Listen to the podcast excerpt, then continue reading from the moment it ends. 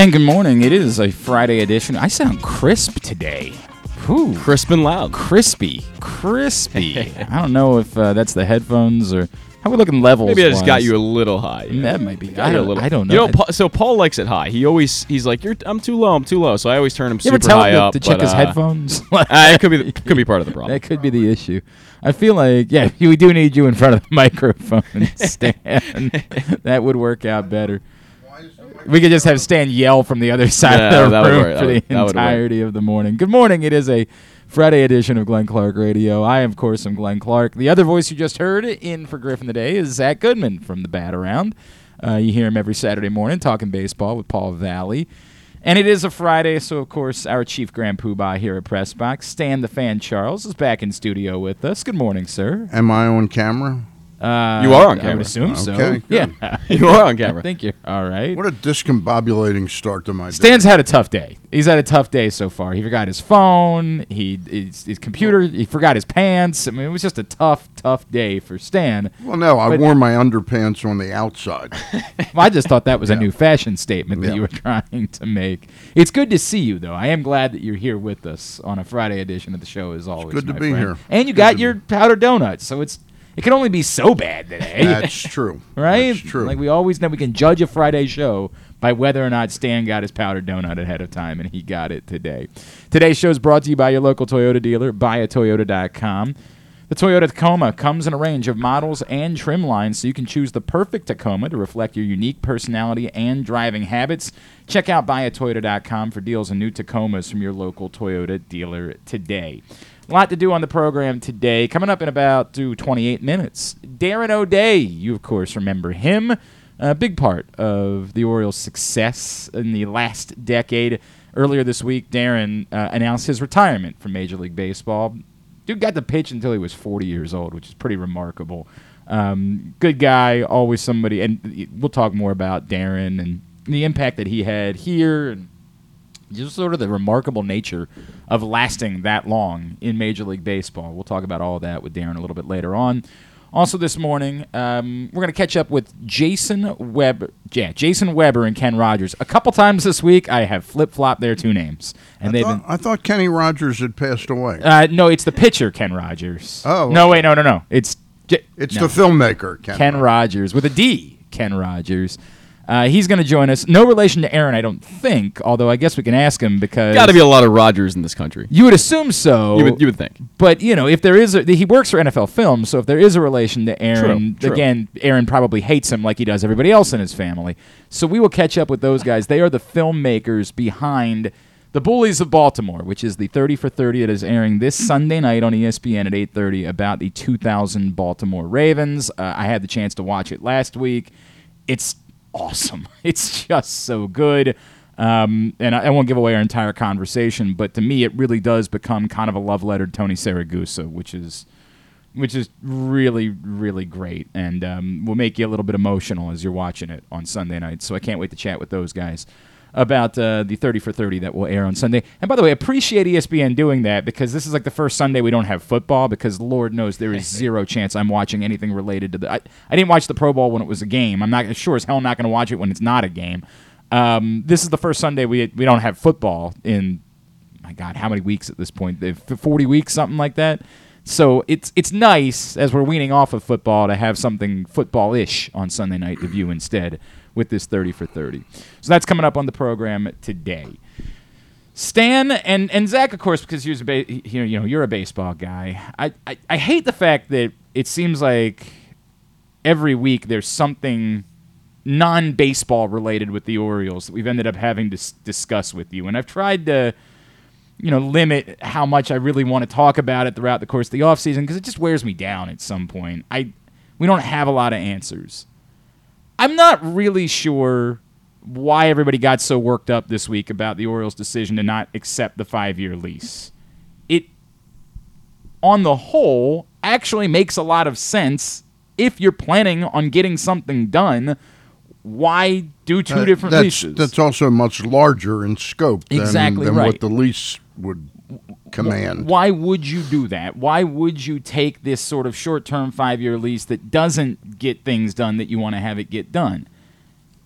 I get that there will forever be people that are going to be panicked and are going to be fearful and are going to be whatever it is. And I I've always said I'm I have to be respectful that there are scars that still exist from the Baltimore Colts that that some people will just never get over. And it doesn't matter. For those people there's nothing you can say I will believe something when I see it. And I get it. I really do because I don't know those scars. I was way too young to understand the long term repercussions of what something like that would do to a sports fan.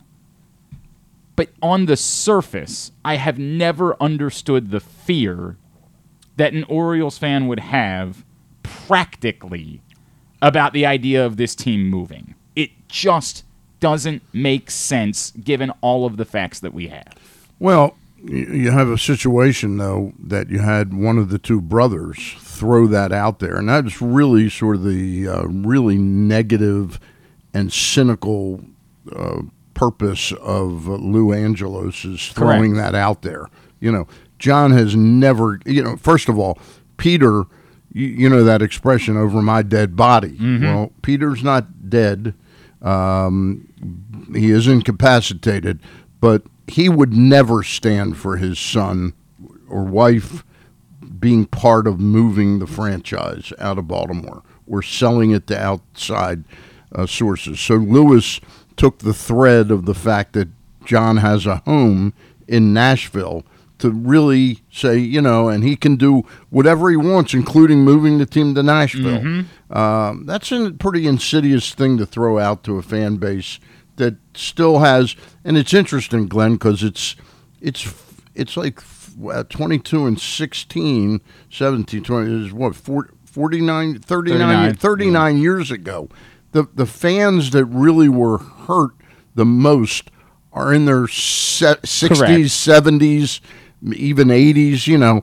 Those people aren't chirping about this. It's you know, it's just really, you know, I did a speaking engagement the other day at Har Sinai Synagogue uh, to a, a group called the Lecture Group, and that was sort of the question after my talk. That that's what people wanted to ask me is, well, isn't uh, the team going to move to Nashville? I mean, really, it's become part of the narrative, and it's really there's literally nothing to it. So I've said a couple of times. One, uh, th- if you want the, again the practical reasons why this is hogwash, the first is that the stories that were created were that John Angelos was going to move the team to Nashville. Right. I, I want to make this abundantly clear, and and again, you don't need it. Any amount of evidence to understand why Major League Baseball would never allow John Angelos to be given a new market. Now, this isn't a shot at John. This isn't. A, this is the Angelos family has been a bit of a problem in the eyes of Major League Baseball. The issues between the Orioles and the Nationals have been something that Major League Baseball has been at least somewhat hurt by. It's something you're not supposed to do is be involved with litigation with another franchise. It's not supposed to happen. Major League Baseball will not reward the Angelos family by saying, go ahead and have this other market that seems desirable. That won't happen, bar none. The follow up, of course, being, well, they could sell to another group of owners who want to move to Nashville, which one shoots a hole in the idea that the Nashville story is about John Angelos and his. By the way, um, while, while John Angelos maybe didn't want to talk about it, I did happen to notice his wife has offered commentary about the Nashville situation. Oh, good. Stan. Oh, I had never not seen that. Is it uh, social her, media? her bio on Twitter. This is I just happened to notice this the other day. That's John Angelos's wife's Twitter bio says It's very. Uh, that's, the well, that's, Ori- that's the point. John owns a home there, Right. It- because his wife has a career that centers around, in large part, Nashville. her legitimate Twitter bio. This is Margaret Valentine, is John Angelos's wife. The bio on her Twitter account says, "The Orioles aren't moving to Nashville. I work there." Let- right? Let me throw one thing in as you as you talked about it, not rewarding the Orioles. You know, the easiest thing for Major League Baseball right now, because they've had this litigation between the Orioles and the Nationals spill over for the last four or five years, would be to let the Orioles move to Nashville because then that would Open that up, would right. that would open up the MASN situation where there would only be I- one team on MASN. Well, I'm not sure if the rules would still say that like MASN would also move to Nashville and the mm, Orioles would. St- I have don't no idea how that contem- contract It wasn't is. contemplated in the. I, Agreement. I have no, I Yeah. have no doubt. Yeah. I, I, I say this: the idea that somebody would have, well, they they could let another ownership group move the team. One, again, it po- it pokes a hole in the idea that this is about John Angelos' relationship with Nashville. But two, the the insanity of thinking that Major League Baseball is going to be cool with walking away from six hundred million dollars in free money when they have other franchises that are in genuine peril legitimate, actual peril between Tampa and Oakland. Yep. That a team that is being given $600 million in public funds is just going to be allowed to go move and take up a market that they can hold over while they try to get $600 million in public funds from two other cities right now is nonsense. Yeah, and on top of that, you have Dave Stewart, who former major leaguer, who is now kind of Yes. overseeing this Nashville transition thing for you know another team coming into Nashville at you know a future date. He said we have no interest in moving the Orioles to Nashville. Yeah, I saw Right. that report from the Baltimore Sun yesterday, and, I, and Right. again, I'm I- I'm not trying to knock them; they're doing their jobs. It's Sure. just I, I, I'm surprised this story gets the legs that it does. I really am. Uh, You know, given the Yeah. length of time since the foot, the football team left, the fact that there's no similarity to it's almost like the documents. Uh, you know, the uh, uh, the documents thing right now with Trump and Biden. I mean, one is sort of accidental, buffoonish. The other is definitely directly the guy has stated these are my documents right, and I'm right, taking them with right. me. Um, there's no comparison between Robert Irsay, the late Robert Irsay, and John Angelos in terms of moving the franchise. now that know. all that being said, and of course I agree with you, Stan. All that being said, I have no doubt that John Angelos and and Mrs. Angelos, I I have no question, are trying to do as well as they possibly can in these negotiations over the lease. I have no doubt that they are trying to either set themselves up as owners or in a sale to have the most value that you can possibly get from this relationship with the state. I think that anyone who is in their situation would do the exact same thing. And I get that as a fan base, it's frustrating because you just want it settled. This goes back to what we talked about last week, Stan, which is you know, it, it, the comparison of hey, it wasn't liftoff, but maybe they'll do it. You know, will they be willing to do what's necessary at the deadline if they're in contention or next off season? And my sort of, I I think so. Like I'd like to hope so, but is there a possibility that this ownership situation will continue to just sort of linger over this franchise for another couple of years and will hurt their ability to maximize on the young talent that they have? And the answer to me is I don't know. I, I it's possible. So that part of it I think is extraordinarily frustrating for Orioles fans, and I get it. And I'm not telling you that you shouldn't be frustrated by it. I'm I'm worn out by it. I would like for the conversations about the Orioles to just be about the team that's on the field. And, you know, if they get off to a great start, who would be the guys that make sense? Who are the guys that you're looking at that you're most trying to identify what their role is within the rebuild? I would prefer all of those things.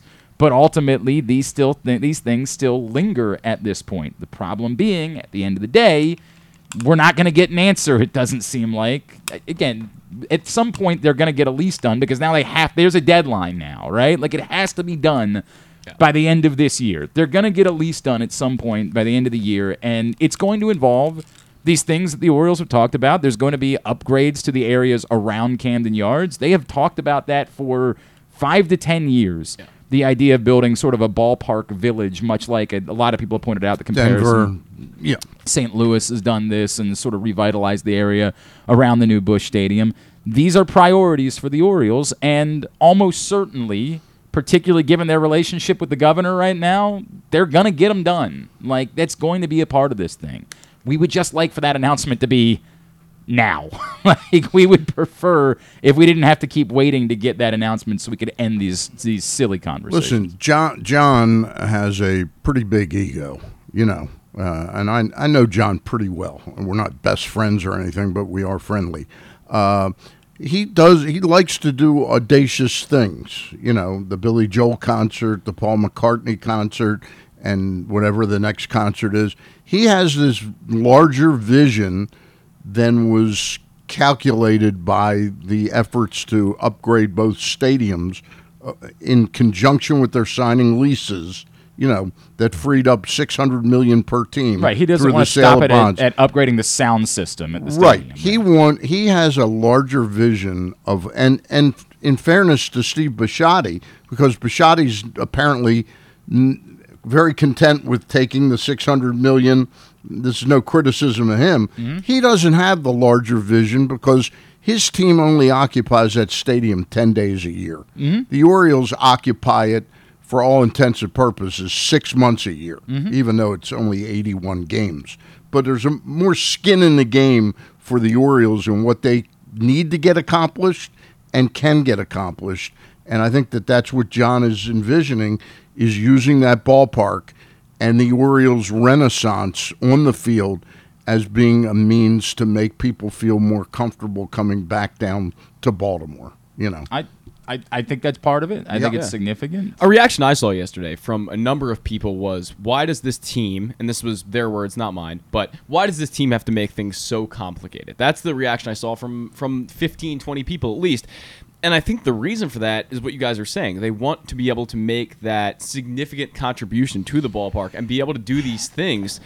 It- It's not going to be as easy as just extending that five years. They want to make sure that they can get it in there that, hey, we're going to upgrade the scoreboard, the sound system, the food. We're going to make it an open concourse. Whatever they're going to do, I think they want to be able to make those changes and also keep those years uh, at, the, at the same number. And I would go a step beyond that. I think they're looking for more revenue streams as well. Like Sure. I, I think we have to be practical That's about a this. very good point, Like I, I, I think that as much as this is about, you know, John Angelos can say it's about the renaissance of Baltimore, or whatever it is, and that's fine. And I'm not I'm not even trying to say that he doesn't have a vision that is about the role that the team plays within the city. right. I, I believe that but within that. that, vision, there'll be- Correct. yeah, there is money for the Orioles to be made. You, you talked Definitely. last week, Stan, about that this is on how much the attendance improves. Like that, that will go a long way to showing what the Orioles are going to be able to spend. Well, if you can create new areas of revenue around the ballpark that you own, or at least you are able to profit off of in a share with the state, if you create a apartment complex, if you create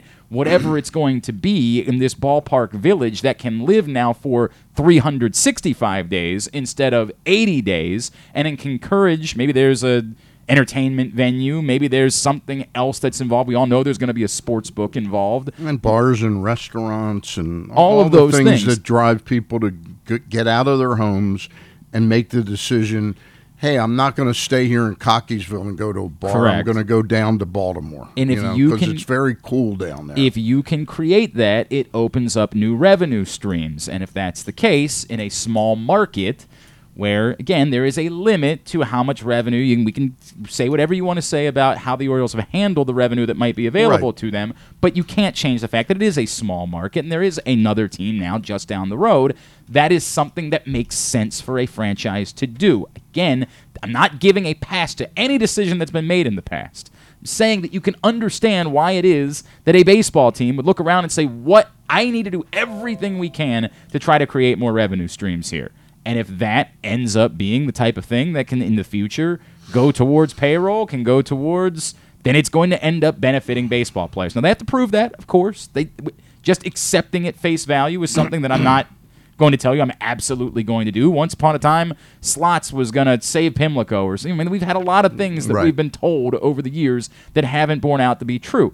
But I get it. I get why, in theory, it makes sense and why it'd be something that the Orioles would want to do. I'm interested by it because it does come along with the idea that you brought up, Stan, which is you got this new arena that's about to open in a couple of weeks. Um, yeah, say new arena. yeah redone New old. right Yes, correct. I mean, it's still. I still have some frustrations about the fact that it's still a box. Like that, I don't get why you would put all of this money into an arena and it would still open back up in a box. Like that doesn't work for me. But whatever. I, I trust Frank Remesch. He's done a hell of a job. I have no doubt he'll continue to do a hell of a job. And they've already got Bruce Springsteen and Blink 182 Yeah. and you know Chris Stapleton just announced yesterday. They're bringing in huge events. I love that.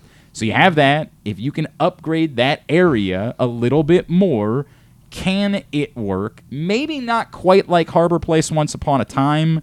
Maybe not that because that truly was a renaissance in Baltimore between Harbor Place and the baseball stadium. But I, the idea of a second renaissance, the idea of finding more reasons. Top Golf is already downtown. The casino has done a lot, expanding the region to have more and more reasons for people to choose to come downtown, more and more reasons for the lights to be on, for there to be more people downtown, for people to, you know, feel safer if you want to. get feeling comfortable about mm. coming into Baltimore. All of those things work for me. They're they're not just beneficial to the Orioles, they're beneficial to every business. They're beneficial to everyone that touches the downtown region. So I'm on board with all of those things. That is something that works for me. I still hope that we don't have to keep talking about this forever. I still hope that at some point the conversation shifts and it's about, hey, we feel comfortable with where we are. It's time to go spend some money on a baseball player. I think one of the aspects of this too is the relationship John must have with Wes Moore. I think uh, Definitely. uh, you know Wes Moore, the first African American governor in the state's history. Uh, we did have Michael Steele, who was African American, who was the uh, lieutenant, governor. governor, Uh, but I And think Boyd John- Rutherford, of course. Yeah, and Boyd Rutherford, of course, who's done a lot of stuff in the sports world. But I think the the idea that John John wants this to be a win-win, and I think he really wants Wes Moore to get a big win out of it. We talked thing. about that a little bit last week. That it, you know, the it's interesting. The Ravens were willing to make the announcement before Larry Hogan departed office. Right. And if you kind of understand some of the and politics having worked there, with Thomas Kelso, and Right. Thomas is not going to be in charge of the stadium authority anymore. So I think they were more inclined to get the deal done then, and the Orioles are more inclined to try to get a deal done now. Yeah. I think that that all works out. the The only part of this is there's a lot being in the the Orioles negotiating this right now with John Angelos being in the lead. Mm-hmm. There will be questions asked about. Well, if they're ultimately going to sell the team anyway, why is it that John Angelos is the one that's making these decisions? And it's a fair question to ask. Is there still hope from John Angelos that he he isn't going to have to sell the baseball team? That if they get everything that they want, that this can all work out. There can be new lines of revenue, and he can be the owner of the Baltimore Orioles for some time. Well, and I don't mean this in any devious way. Uh, if you remember the ownership of the Los Angeles Dodgers when Frank McCourt and Jamie Luskin, Jamie McCourt uh, owned the team, and they were forced out by Major League Baseball, uh, and it was quite apparent that, that that Major League Baseball had a real hard one to get them out. Yes. uh, because what they did was kind of reprehensible. They they used the the business of the Los Angeles Dodgers to fuel this extravagant lifestyle, you know, and put the Dodgers in. Uh, I don't know how much risk they were at, but that's not the way you're supposed to handle the fiduciary responsibility of owning a Major League Baseball team. Um, but the Dodgers at the very end, you know, the Dodgers owned the parking lots. Right. And Frank McCourt was in the business of parking lots back in Boston. Mm-hmm. That's where he made his millions and billions of dollars. You know, do you know who still owns the parking lots? Oh, does he still own the parking? he still owns Son the parking lots. Wow. Yeah. So, so what you're saying with John being the sort of the uh, ringmaster to, the, to creating this um, this entertainment section, perhaps John is He's trying if- to set it up that set he, up a golden parachute that Right. he has a stream of revenue. we sell the team, Yeah. but I Interesting, still yeah. I've talked to him about that, by the way, r- Well, it- reminding him about who owns the parking lots. Right. Because, you know, we're the concessions. Suppose John Angelos knows he's going to sell in three years and starts the, the JA uh, hot dog stand, you know, and and leases the the Well, if, concessions. it, if it brings back Coke to the ballpark, I think the fans would be on board with it. No, that's a great. That's a great point though, because you, you've seen. But does it make the team less valuable, right? Like that's that's always the question in something like Right. this. When you're when the the Dodgers are a major market team, right? Right. Like the Orioles are not. There's always going to be a limit to something like that. We have thought for a long time that hey, the Orioles are of course for sale, but you know what isn't? MASN. MASN's not for sale, Right. Because that's the golden goose, right? They have the Nationals TV rights.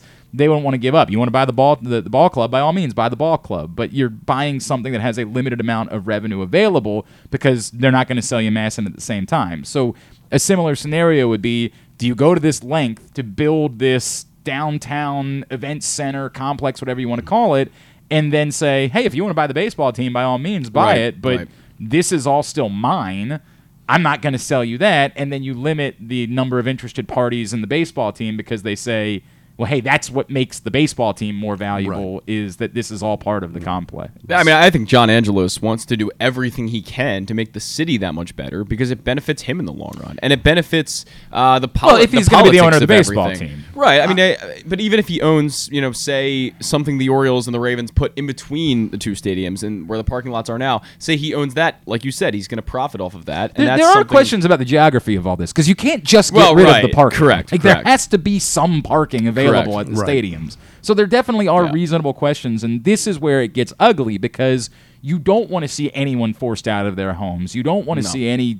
You know, uh, business owners forced out of their businesses. So there are questions that have to be asked about physically. Where do all of these things go? Yeah. because there is. I've got to take a look, to be honest with you. You know, it's been a while, but the first thing I'll be looking at uh, around the opening day when I go down Yeah, there will be- is sort of okay. Where How would does I this work? envision? Right. Well, I mean, right now I can't envision it. You have half of the warehouse that's taken up by the Orioles office space, and then there are other things in the other half, and I'm not sure anybody really. you wouldn't want to bring down the warehouse itself. You wouldn't. That's I not what I'm saying, but I'm just saying you can put things in there. I mean, there's probably what six floors, seven. They've floors, run out and- the commercial space that yeah, they you- rent right, out. exactly. You can you can kind of make that into a bar and you know restaurant area. That- that's there. not what they're envisioning. but Yeah. probably not. I you're right. And, Probably and, and that's that's I just don't know where all this stuff goes just yet. So that's a great point. You know, just real quick because I know we're going to have Darren O'Day Yep. on momentarily, uh, but but John, as I said, has a big ego,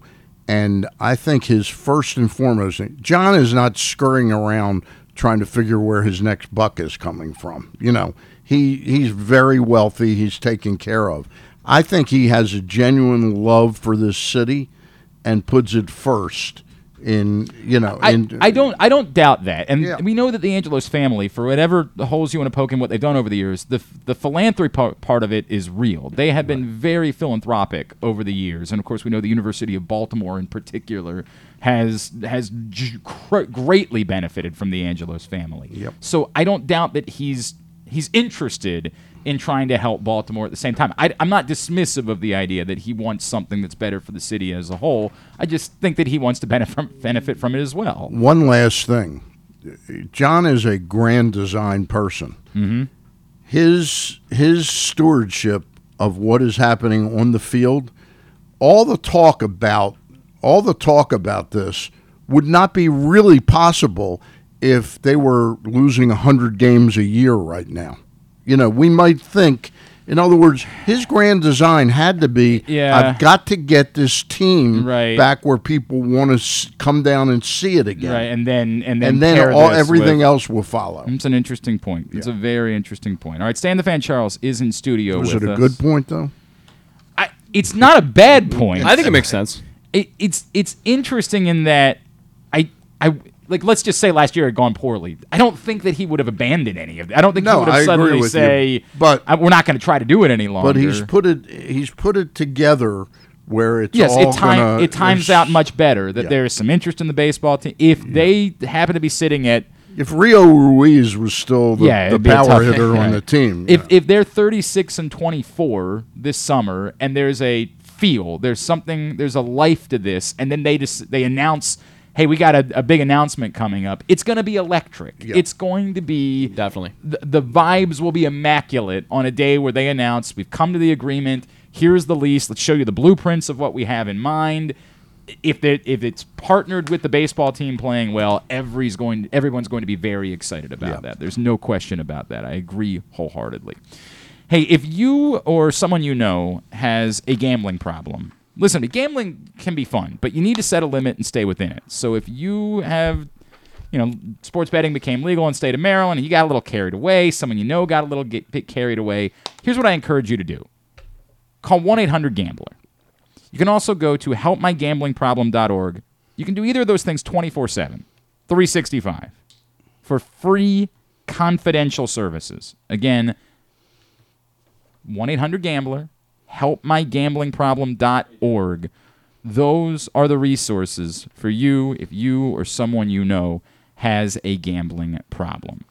All right. hour number one of today's show. Stan the Fan Charles is in studio with us. We're going to be joined by Darren O'Day in just a second. I do want you to think about this, Stan, because I'm going to talk about it a little bit later on. Mention 30 for 30 about the 2000 Ravens is going to air on Sunday night. Today also so happens to be the 10th anniversary of the Ravens winning Super Bowl 47.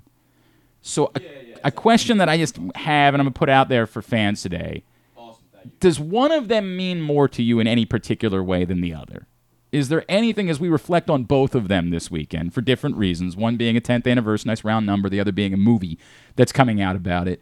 Does one of them register for you in a different way than the other one does? I don't want you to Oh, answer okay, it right now. I just want you to think about okay. it because we're going to talk. an- I've got to answer. And I do too. We're going to talk about it a little bit later on in the show. But joining us right now, this man announced this week uh, that he is hanging up the cleats after a hell of a run in Major League Baseball, which included, of course, some very fruitful years here in Baltimore. This man pitched from 2008 to 2022 in the big leagues, including, of course, the stint from 2012 to 2018 in Baltimore, where they did a fair amount of winning while he was here. He is, of course, former Oriole Darren O'Day, and he's with us now here on GCR. Darren, it's Glenn Clark, Stan the Fan Charles in Baltimore. It's great to chat with you. Thank you for taking the time for us, and congratulations on reaching this point in your life, my friends.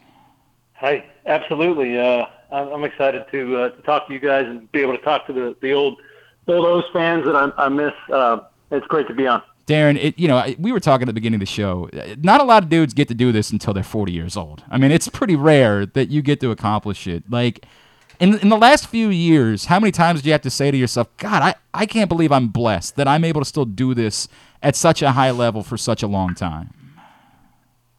Yeah, I, absolutely. That's, that's a good way to put it. Um, it is really a, a, a luxury to be able to do that. And uh, there was a couple times where I, I considered retiring, and um, you know, I, I kind of being able to play to your 40, and then as my kids get a year older, you know, I get a chance for for my four or five year olds to uh, to remember some things from from playing baseball. And then I just love being in the clubhouse, and that's really what keeps bringing me back is uh, is being part of a team. So yeah, I soldiered on until I was 40, and uh, but I think myself and my wife are both done with baseball. Hey, hey, Darren, uh, Stan Charles here. Wondering if you would you would be so bold to say that the years in Baltimore were the highlight of your career. Uh, it definitely is where I did my personal best work. Um, it's tough to say, Stan, because I was, you know, with, when I was with the Rangers, we went to the World Series twice.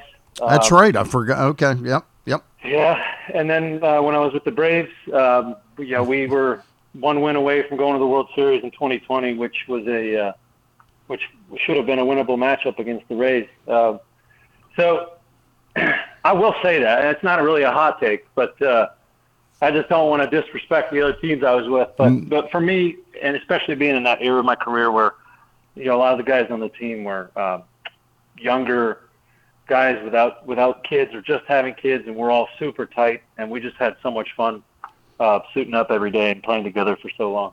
Hey, I'm just curious. Also, if I got the facts right on this, when when Andy MacPhail retired as Oriole GM uh, to go help his dad, who was uh, aging and and soon would pass away, there was a lull before they brought in Dan Duquette.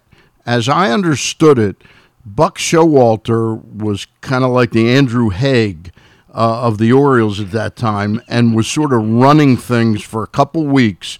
And did did Buck Showalter bring you into Baltimore? You are correct. Yes, he was the acting GM for that short period of time, and uh, I, I'll never forget. I was at my old house. You know, I think I was organizing a dresser, and I got a call from you know a Maryland number. Uh, so yeah, it was him, and I believe Tripp Norton, Yep, and, uh, yep. or Ned Ned Rice, um, and they were.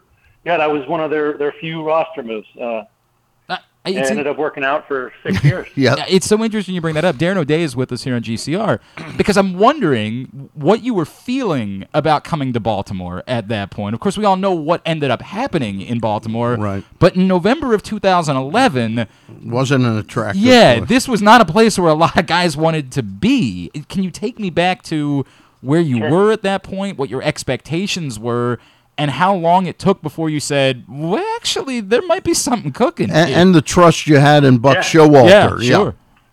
Yeah. Yeah, so the the year before I was in Texas obviously and, and I had a couple good seasons and then I had a bad one. So I was pretty devastated when they, they let me go. Um, just being a young player, I thought I'd be there forever and I thought, you know, the good times would keep rolling. So, uh, but I fell in hard times. I wasn't pitching well. I got hurt, so they cut me. And then um, Baltimore, you know, Buck picked me up. And my only impression of Baltimore at that point is it's, it's just insufferably hot in the middle of the summer Mm-hmm. and the pitchers weren't great, but the hitters were really good. Uh, so that was my impression as an outsider, just being a young player. Uh, and then I, I thought maybe this is a good opportunity for you. You know, it's not a great pitching staff at the moment. Maybe you can carve out a bigger role. Um, and then as soon as I got to camp and I saw the young talent we had in camp, um, you know, guys that were ready to break out, and then I saw how how Buck was going to run the camp and, and really emphasize accountability and, and and working hard and paying attention to details, I thought, okay, we got something here. If everybody buys into this, we're going to be pretty good. And that year, 2012, was so much fun. It was just kind of a carefree year where, you know, a bunch of misfits just kind of just strapped them up, went out and let it all hang out, and and uh, I feel I still feel like we should have won that five game series against the Yankees in the playoffs as well. We totally don't ever think about the Nate McLouth thing ever around here, Darren. It's never it never comes up in conversation. We've just totally gotten over it over the years. Nah. Yeah, right. Yeah, definitely something was a that's, that's with the. So so again, from there, right? Like even after 2012, there were a lot of people that wanted to be dismissive. Like, hey, you know, the the run differential wasn't good. Did did you know then? Like, no, this is. Did, did you have any clue even after 2012? This is going to be the team that wins the most games in the American League for the next five years. Like, did did you know how special what was building was? Okay. That see that'd be a hard that would be a hot take if I could have predicted that. Right. Um, I knew I knew we were in the right spot of the talent window. You know, baseball is, has become cyclic where you have to. It's kind of like the NFL where you, you kind of have to have a, either a young quarterback that's good because they make too much money as they move on. Um, you can't build a good team. So baseball is kind of the same way. It's cyclic, and and we were right in the beginning of our winning window when I got to Baltimore, and I've been blessed to be able to do that. You know, three different times um, in my career where I, I come into an organization where all that young talent is ready to really mature, and I knew we were going to be good. Um, I didn't. I never really accounted for how much the little things that we did right in that that era, and then the bullpen would we would win so many close games during those years. So yeah, I think we punched above our weight for for a couple specific reasons. Darren, I've got to ask you a question. It's going to sound like it's a personal question, but I was born in Washington, D.C., and when I was four and five years old, uh, I got to witness one of the first submarine pitchers. And I don't know, I've never talked with you about this, whether you call yourself a submarine pitcher, but I got to see Dick Hyde and Ted Abernathy, Yeah. who were two of the originators of this. I, when I was 40 years old, I went to, to Oriole Fantasy Camp in 1992, and I decided, well, I want to pitch. And I started throwing submarine, which shot, I had right. which I had done previously, but Buck Jackson, Grant Jackson, the late Grant Jackson, picked me as as a pitcher on his team, and we ended up winning the championship. And he told me, he goes, I picked you because I saw you throwing under, you know, submarine, and I knew you wouldn't hurt your shoulder. And damn if he wasn't right. I didn't hurt my shoulder, but the rest of my body was so in pain. And if I'm correct again factually, I don't think you've ever had any type of significant arm injury, but the submarine motion, could you talk to us about how difficult that is on the body? Absolutely. Yeah, Stan, I'm glad that you you admitted the rest of your body was sore. it, it still hurts. You know, it, I, I, the only thing I've had, I, I did tear my shoulder labrum when I was a young player, uh, and I learned how to take care of that. I never had to have surgery, and then I, I did have a flexor tendon problem, which is in the elbow, later on in my career. But for the, the span of time I played, not having a, an arm surgery is uh, is pretty special. So Yeah, the the submarine. I don't I don't really have a uh, a preference whether you call it submarine or sidearm Yep. or underhand. Yep. You know, whatever gets the guys out. Uh, I'm past trying to look cool. Uh, if anybody's seen the way I pitch, you know they understand that. But it's um, it is tough on your body. You have a certain body type works better. Somebody that's really loose, kind of long. Somebody that has a longer arm action. Um, is, is I've kind of a trend I've noticed in a lot of guys. The short arm action guys, besides a few, generally don't work as sidearm guys. And then you really have to be not that good throwing overhand. That's one of the keys as Mhm. well. Um, you you know if you're too good throwing overhand, um, you're not never going to experiment with sidearm. So if I had, it's funny how that works out. If I had thrown 90 or 92 in high school or, or 89 in high school, I never would have learned to throw sidearm because I would have been good enough that teams wanted me. So, uh, yeah, you got to. It's kind of going to be your last resort, and you really got to buy into it. Yep. Like a knuckleballer. You know, you got to really, you're, you're Yeah. making a major sea change to how you present yourself. Worked out okay for Darren, by the way. Worked out all right for him. Darren O'Day is with us. He announced his retirement from baseball this week. Um, eh, Darren, I, the relationship that you shared in Baltimore with this fan base, you know, I, I don't want to say middle reliever because you're obviously a late inning reliever, but you weren't a closer, of course. And it, in in the history of the sport, typically relievers that aren't closers are, for the most part, nondescript, right? They're not the most celebrated guys. But you were really a beloved figure here in Baltimore for a few years. Can you kind of tell me about that relationship with this fan base and how how special that was for you? Yeah, yeah. I think. Well, one thing I've noticed is a lot of people in in Baltimore, Baltimore especially, tell me, uh, my mom or my sister or my brother doesn't know much about baseball, but when you pitch, they know you're they know it's you. They recognize the motion, they- sure. Yeah. Yes, they love that. You know, it's different, and uh, they see it a lot. So the familiarity with that, and then just how serious.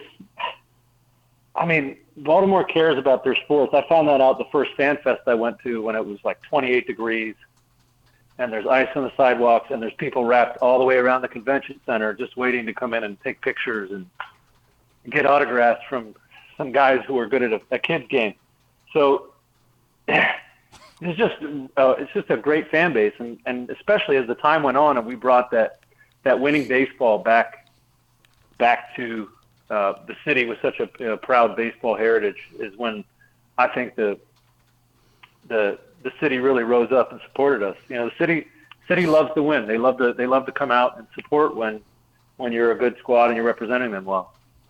Darren, I, I want to ask you about one of your teammates in those Oriole years. You you got to sit, I guess, saying up close. You're not really up close to the action when you're in the bullpen, but you got to rub elbows with Zach Britton in arguably one of the greatest seasons a relief pitcher has ever had. What was his dominance like back then for those couple years? Um, it was that's the absolute perfect word for it is dominance.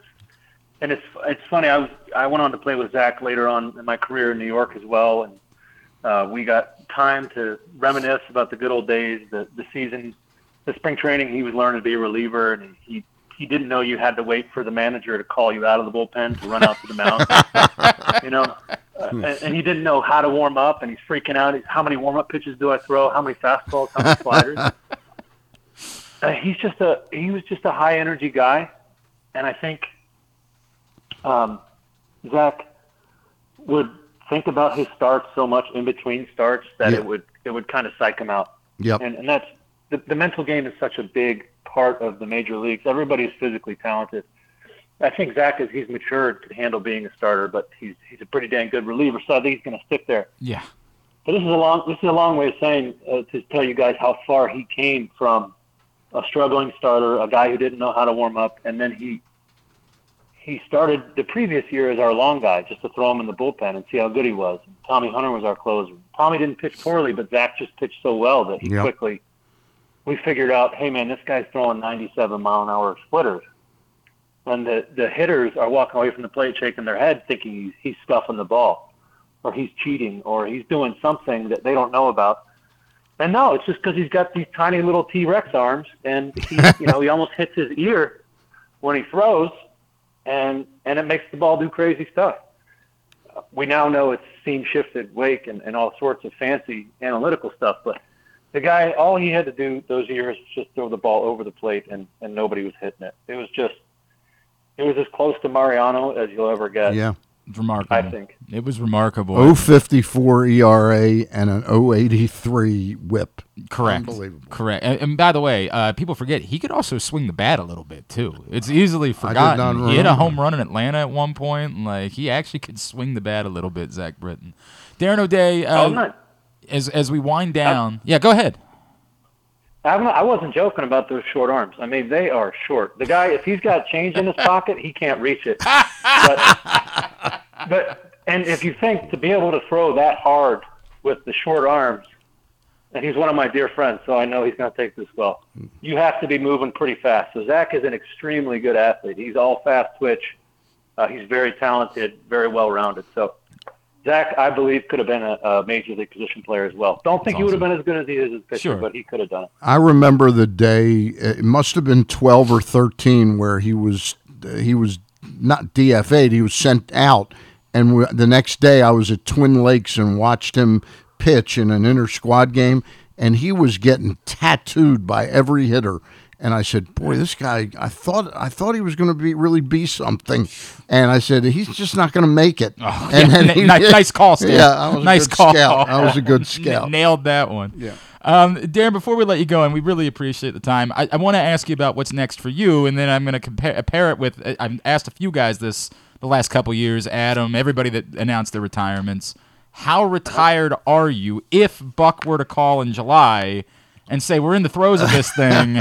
I could use a few innings to get us over the hump. Or Brandon. Yeah, sure. Even Brandon, right? We could take that here. But, you know, particularly given your relationship with Buck, by the way, the irony of it being at Citi Field, where once upon a time uh, he pulled that prank on you with the unicycle, which was one of our favorite things. Um, how retired are you at this point? What would you say to Buck if he were to call this summer? Uh, you know, I would say, Buck, I respect you very much so uh, as a man and as a manager. But uh, the only reason, the only good thing that's going to come out of that, me coming back, is another surgery and insurance from another year. So, um, no, I'm I'm fully retired. I am not going to Tom Brady this one because I think my wife might divorce me. Um, and I just don't, you know, you got to throw, you got to build up to the season. I haven't done any of that. I still work out, I, but it's my kind of fun workouts instead of these functional strength workouts. And I'm hanging out with the kids, playing a little golf, mountain biking. Uh, I like to cook, and I think I might do a little bit of broadcasting or radio this next season. Awesome. That that's what I was going to ask you. You'd be an excellent broadcaster, Darren. Oh, thank you. Yeah, Wait. you, you make a really good color Is, analyst. is that something you're telling? Like, is there a, is there a team that you're going to be working with that you know of?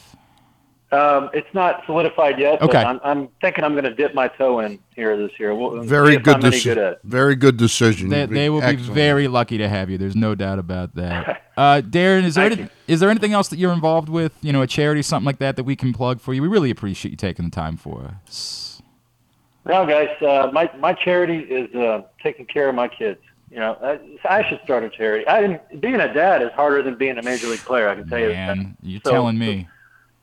Much respect to all the dads out there and moms. Darren, I just took a seven-year-old and a five-year-old to Disney World two weeks ago, and I still oh. haven't recovered from it yet. Like it is, it financially Have the bills me. have the bills come in Oh, yet? God, for it- Darren, if you need any side work done at your house, if you need anybody to come down and help with some pruning or something like that, please let me know because I am never going to recover from that. Yeah, that's right. At That's DODay56 on Twitter is how you follow him. Darren, you know how loved you are here in town. Uh, can't wait to see you back here at some point, Orioles Hall of Fame, whatever it is. And you know there'll be a lot of people that'll be lining up to buy you a meal, buy you a drink. Uh, grateful for everything you did during your time here. And thank you so much for taking the time for us. Congratulations on, on calling it a career. Hey, thank you guys. Enjoy the time. Take care. I'll see you guys soon. Okay. Darren O'Day with us here on GCR. Great stuff. That was a lot of fun. Appreciate him coming on with us this morning. Um, you know, I, there's been some like debate this week about is Darren O'Day an Orioles Hall of Famer? And I all I keep saying back is like, what is the argument against? Like, Well, when you look at some of the other players in Yes. the Hall of Fame, you start to wonder why they're there. he's so more qualified. He's quite a bit more qualified than many others. Like, what in the world would the argument be for not having Darren O'Day in the Orioles Hall of Fame? My God, a key player on really good teams. No debate about that in my Yeah. mind whatsoever, and a great dude. Appreciate him. He he will be a good broadcaster. Oh, he'll be damn yeah. good broadcast. I was, th- you know, I was thinking that the entire time during the interview that he has that voice. He had, he's so well spoken. He's very uh, articulate. So I think he is gonna He, gonna do he very well. reminds me a little of Lowenstein. Okay, You know, okay. uh, I, you know, probably not c- quite the weird sense of humor that John had. Well, and that's- I think the we- presentation. I, I think it, every time all of us talk to Caleb Joseph, we said, "Dude, you're you're you can play baseball for as long as you want, Right. but we all know what your real calling right, is going to right, end up being." right. He'll make a lot more money. A thousand percent. Darren O'Day, Caleb. of course, had a far better career, Yeah, and, yeah. and, and we didn't think that way. But there's no doubt. What, what you said is 100% accurate. He is going to be perfect in that role. and natural for has, that, yeah. Of course, he's married to a broadcaster, right? Like he's he's watched how TV works for a long time in his own house. I think he will be perfect in a role like that. Appreciate Darren O'Day hopping on with us this morning. Um, if you've not signed up for sports betting yet, or let's just say, for example, you signed up for DraftKings or you signed up for, you know, FanDuel or BetMGM or something like you signed up for one, but you haven't signed up for some others. What you should do right now is wander over to PressBoxOnline.com slash offers. And so if you've never signed up for Caesars before, you can click on the link and bet as little as $20 and get a $100 free bet. But you got to go to PressBoxOnline.com slash offers right now in order to take advantage of it because these offers will not last forever. When we come back in, I want to I want to pose that question that I teased to you, Stan. Yes? Just wanted to add one thing. Darren O'Day earned forty nine million six hundred and seventy three uh, dollars in his career. Uh, that, he's going to be okay. He's going to okay. be all right. He doesn't. he, he should have offered to pay for your. Right, my trip to Disney World. He doesn't need to be in a rush to do anything else at this point in his life. He's going to be just fine. Uh, he can take his kids to Disney every summer or every winter.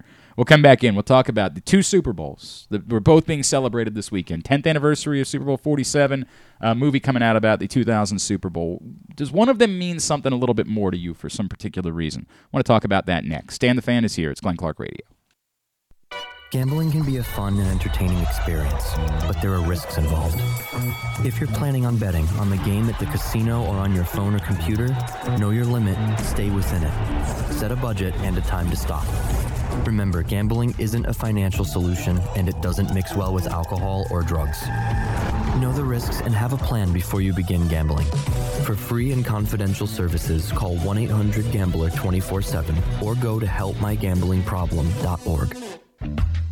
Whether your focus is luxury and comfort, convenience and technologically advanced connectivity, or sporty performance and aggressive styling, we've got the perfect Highlander for you. Check out buyatoyota.com for deals on new Highlanders from your local Toyota dealer today.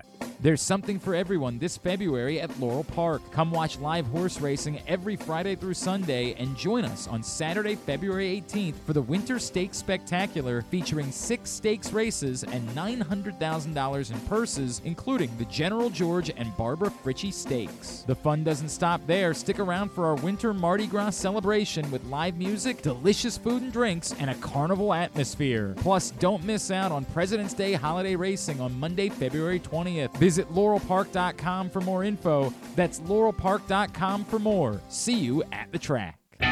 Stan the Fan here, welcoming back one of my favorite sponsors, the Costas Inn. And everybody around Baltimore knows the Costas Inn is a great place to go and grab crabs, steaks, salads, soups, whatever's on your mind to eat in person. But did you know that the Costas Inn has upped their game? They are now one of the premier takeout places in Baltimore. Give them a call now to order your food 410 477 1975. That's the Costas Inn over 4100 North Point Boulevard. Another Orioles season is in the books, and the Bat-Around was there every step of the way as the Birds posted their first winning season in six years. And after promoting two number one overall prospects in Adley Rutschman and Gunnar Henderson, Mike Elias has said it's liftoff from here. Hi, I'm Paul Valley, and along with my co-host Zach Goodman, we'll be here every Saturday from 10 a.m. to noon all off season, discussing every signing, trade, and waiver claim as we navigate the cold winter months that lead to spring training. You can watch us at youtube.com slash pressboxonline and facebook.com slash pressboxsports or listen live at pressboxonline.com slash radio. And if you miss a show, you can find us anywhere you get your podcasts. So tune into the Bat Around with Paul Valley and Zach Goodman every Saturday from 10 a.m. to noon right here at Pressbox Sports. If you can't listen or watch live, you can subscribe to the show via Spotify, Amazon, or Apple Podcasts. Leave a five star review while you're there.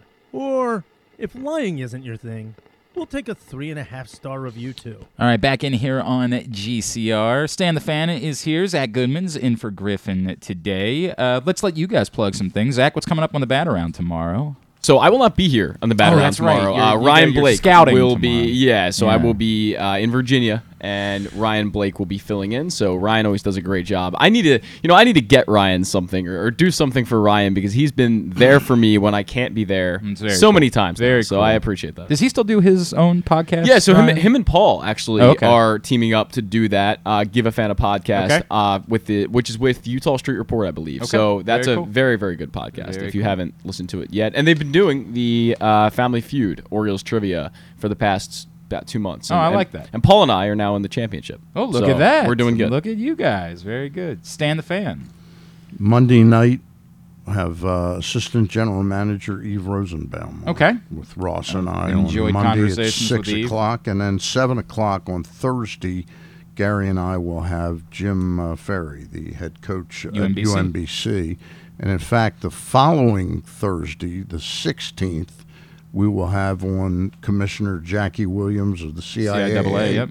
and Al Hutchinson from uh, Visit uh, Baltimore. Visit Baltimore. Excellent. Of course, CIAA tournament will be the first event at the newly remodeled. What do they call it? CFG Bank Arena? I believe, if I remember correctly, is, is that's what- correct. that's it. That's what's what it's being called now.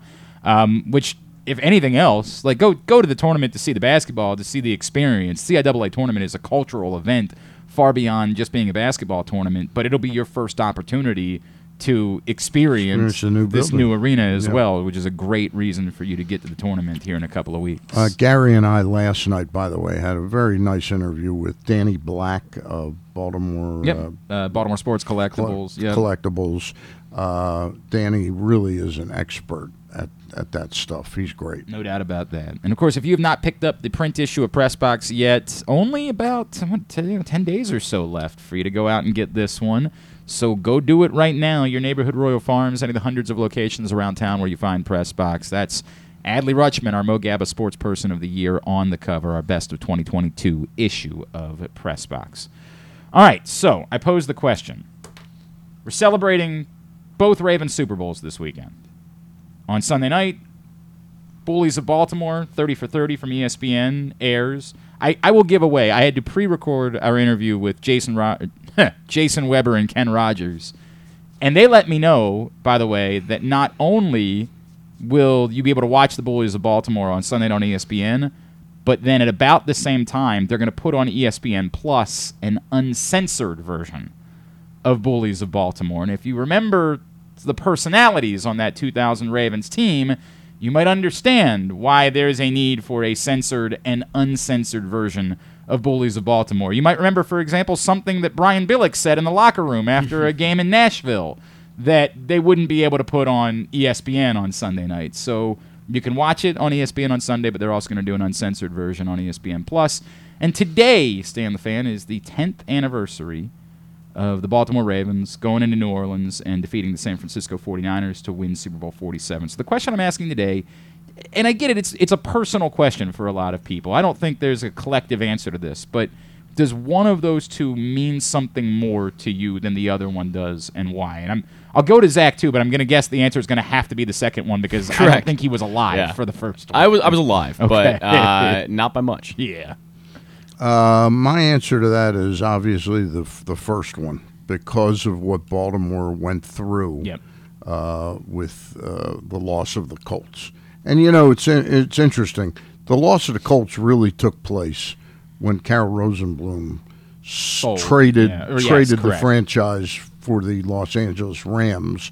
Um, that was the loss of the Baltimore Colts because it had gone from sensible, smart running of a football team to a drunken buffoon. Uh, but having gone through the 13 years without pro football, which when I think about it, it seemed like a much larger swath of life at the time it was going on. Like, wow, we haven't had football here in so long. Now I think about it, it's pretty amazing. You know, Uh, I mean, the the new Cleveland Browns are what, like 23 years old, 22 years old. Yeah, something like that Yeah. because they came back in 98 or Right, 99. Which year did they come back? It won, I think it was 98. 98? I believe. Yeah. So they're 24 years they've been in existence. It's pretty remarkable. Yeah. It's pretty remarkable to think Yeah. about. But And- they're in the good hands of Jimmy Haslam and Deshaun Watson now. Yeah, what else can you ask for? what else could you ask for as a fan? Um, Zach, I'm assuming the answer is the second one because you remember it. No, no doubt. I remember it very well, actually. Um, and you know, I, I just remember obviously the emotion that comes with that. I mean, you know, I hadn't really seen the Ravens do anything like that before. I mean, I, I, I didn't really have too much consciousness during the the 2000s Super Bowl win. So, um, yeah, I mean, it, it meant a lot to, to me as a, a young Ravens fan, and I hope to see it again. I mean, let, let, let's let's hope that and once more in my lifetime, at least, the Ravens will will do this, where I'll be able to remember it at an even greater capacity. So, a couple yeah. of the answers that came in from Chris. Chris says, Glenn, it might have something to do with age. I was about seven when the Ravens won the first Super Bowl, but admittedly, the second one, because of what happened in New England the year before, will That's a great always point. stand out to me significantly. The heartbreak of everything that we had experienced previous to that. When I was seven, I had no idea. It didn't really matter to me if the Ravens won or lost. Somebody else brought that up that wasn't seven. Somebody else, hang on a second. Dave. Dave brought that up and said, I was just so grateful for having a football team that it wasn't that big of a deal to me whether or not the Ravens won the Super Bowl. The second That's time around, take, yeah. right? Just Like- being relevant again. we were just so thankful for it to be happening on the flip side. But Chris points out that everything that happened in New England, the way that it set up that offseason, and all of the Joe Flacco detractors, all of it built up to a place where that was the most meaningful Super Bowl I could ever possibly imagine. Well, you know, I mean, I hear you, but they could win one next year, and I'm sure it would be pretty meaningful as well, Chris. You know, I left out one other reason why it was special to me because I'd gotten to know Art Modell up close and personal, um, using that phrase, uh, and I, it, it really Mm. For him, right. Yeah, because he, he got vilified Yep. the way Irsay was, and yet the circumstances were entirely different.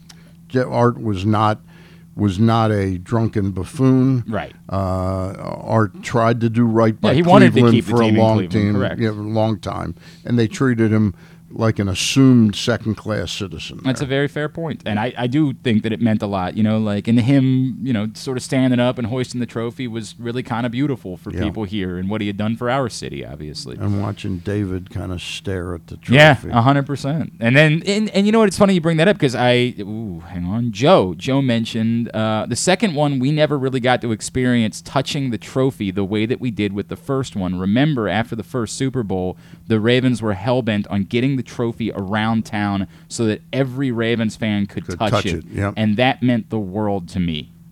It is it is a. Un, it's a unique comparison, right? To take nothing away from how the Ravens handled themselves after winning Yeah. the second. There is no correct answer for how to do that. Right. But you, it's it's funny because you brought up David Modell. As we remember, David took it upon that himself it as was a mission. One Yeah. thousand percent driven by David Modell to say, "I want all of you. Like I want this to be for you." To take it anywhere he could around town for months to make sure everybody had a chance to touch the Lombardi Trophy. I remember there was an event at the Senator Movie Theater. Okay. It must have been a must have been some kind of quick documentary that they put together for the season Mm-hmm. because I remember it was cold, so it had to have been fairly right Yeah. after. And there was this big event there, and I have a picture. Jane has a picture of herself with David Modell, and they're sort of Yeah. holding the trophy together. My wife couldn't care, couldn't have really cared less. Sure. but she thought it was so neat to be able to to hold that, it and touch and it. And that was you know. David Modell's thing. And I and I don't know that a lot of people understood like what that would mean to them Yeah. to be able to. It, it was his way of saying this is yours too. Yeah. That this this isn't really ours, and I think it speaks to maybe some of the disconnect that has existed in more recent years between the franchise and the casual fan. Mm-hmm. Um, it's why we wanted to do player shows again here because it just felt like there was a bit of a disconnect. Yeah. Um, that that was a big thing to David Modell to say we want. It, it's a little bit about touching the trophy. It's the small way that we can say we want you to know that this is yours as well, which was Yeah. so significant. Yeah.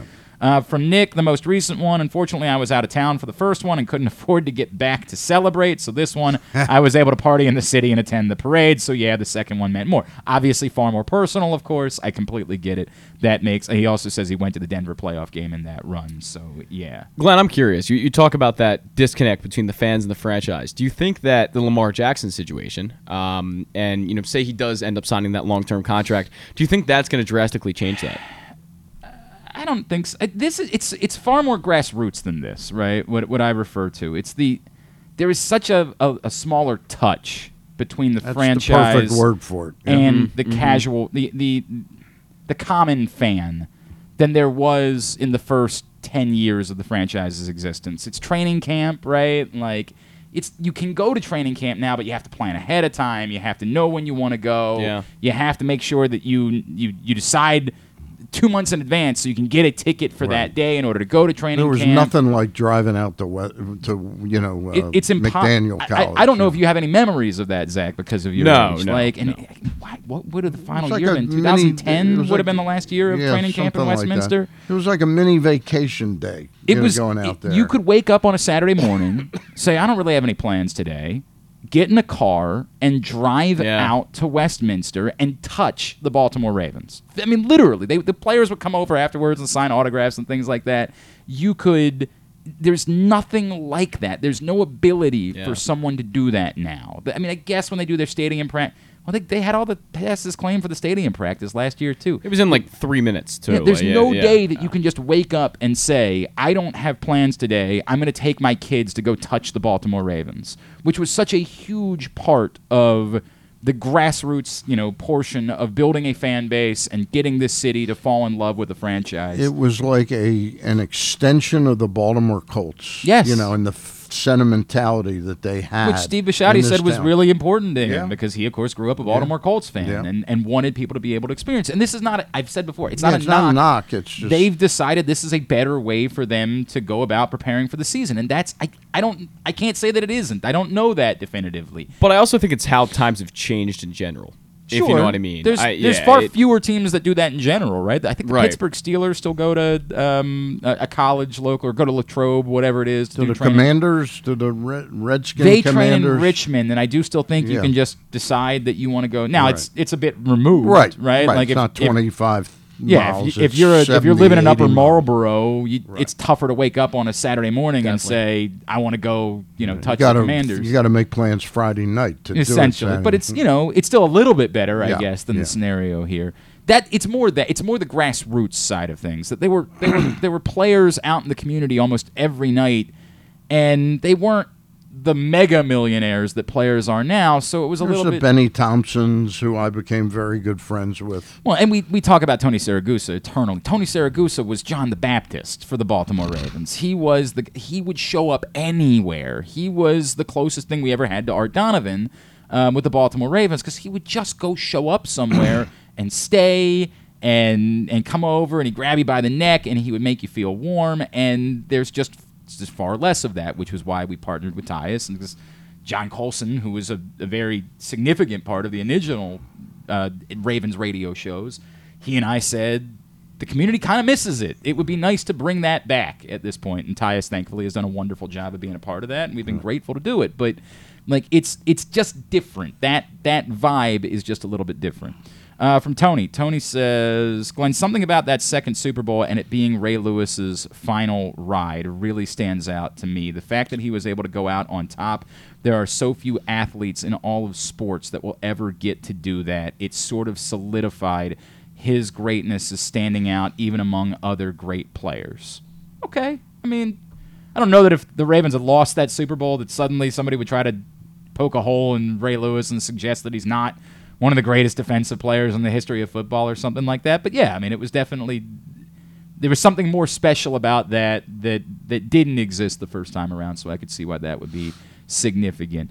Uh, and then the only person that used the word, and it's so funny, Stan, because it's similar to what you brought up earlier. Yeah. The word that I think about constantly, and what why I was so excited to watch this 30 for 30 on Sunday night.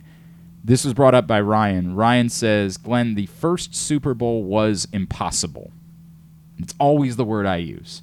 And it references what five years earlier we didn't have a team.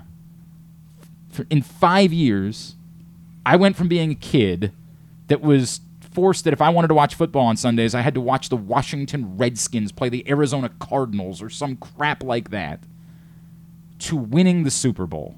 That word I always bring up impossible. Possible, yeah. It was impossible what occurred. And it wasn't really even building, as everyone remembers, the year beforehand. They went eight and eight. There were you know, there were good players here and there were some signs of hope, but this was wildly out of nowhere. That all of a sudden a city that had nothing football wise was suddenly winning a Super Bowl, and that's why it will eternally mean. Like I was on the field when the Ravens won the Super Bowl in New Orleans, right? Like on a personal level, I was, you know, very involved. I hosted player shows that year, but as far as what it means to me, the Ravens fan, there will never be a comparison to the 2000 Super Bowl. What happened there was a miracle, a miracle that that franchise had in such a short amount of time gone from being the moribund Cleveland Browns to suddenly being maybe the greatest defense in the history of football and and giving us that joy in Tampa that night. So that will eternally be my answer to that question. Continue to get me yours at Glenn Clark Radio on Twitter. We'll share some thoughts throughout the day as uh, both of those again the 10th anniversary of the Ravens winning the Super Bowl 47 and of course uh, Bullies for Bal- Bullies of Baltimore airing Sunday night on ESPN. All right. Uh, today's show is also brought to you by, well, again, I'll keep saying PressBoxOnline.com slash offers. There are so many great offers available. And look, I'm telling you, they're These not. won't all, all always be out I, there. I either. keep trying to explain that. It's very difficult to explain. There is not a date that they've told us, hey, look, these, these offers are going to be gone come October or something. I don't know when it's going to be. But this is the way that it works. When a state legalizes sports betting, all of these companies come in with these amazing offers.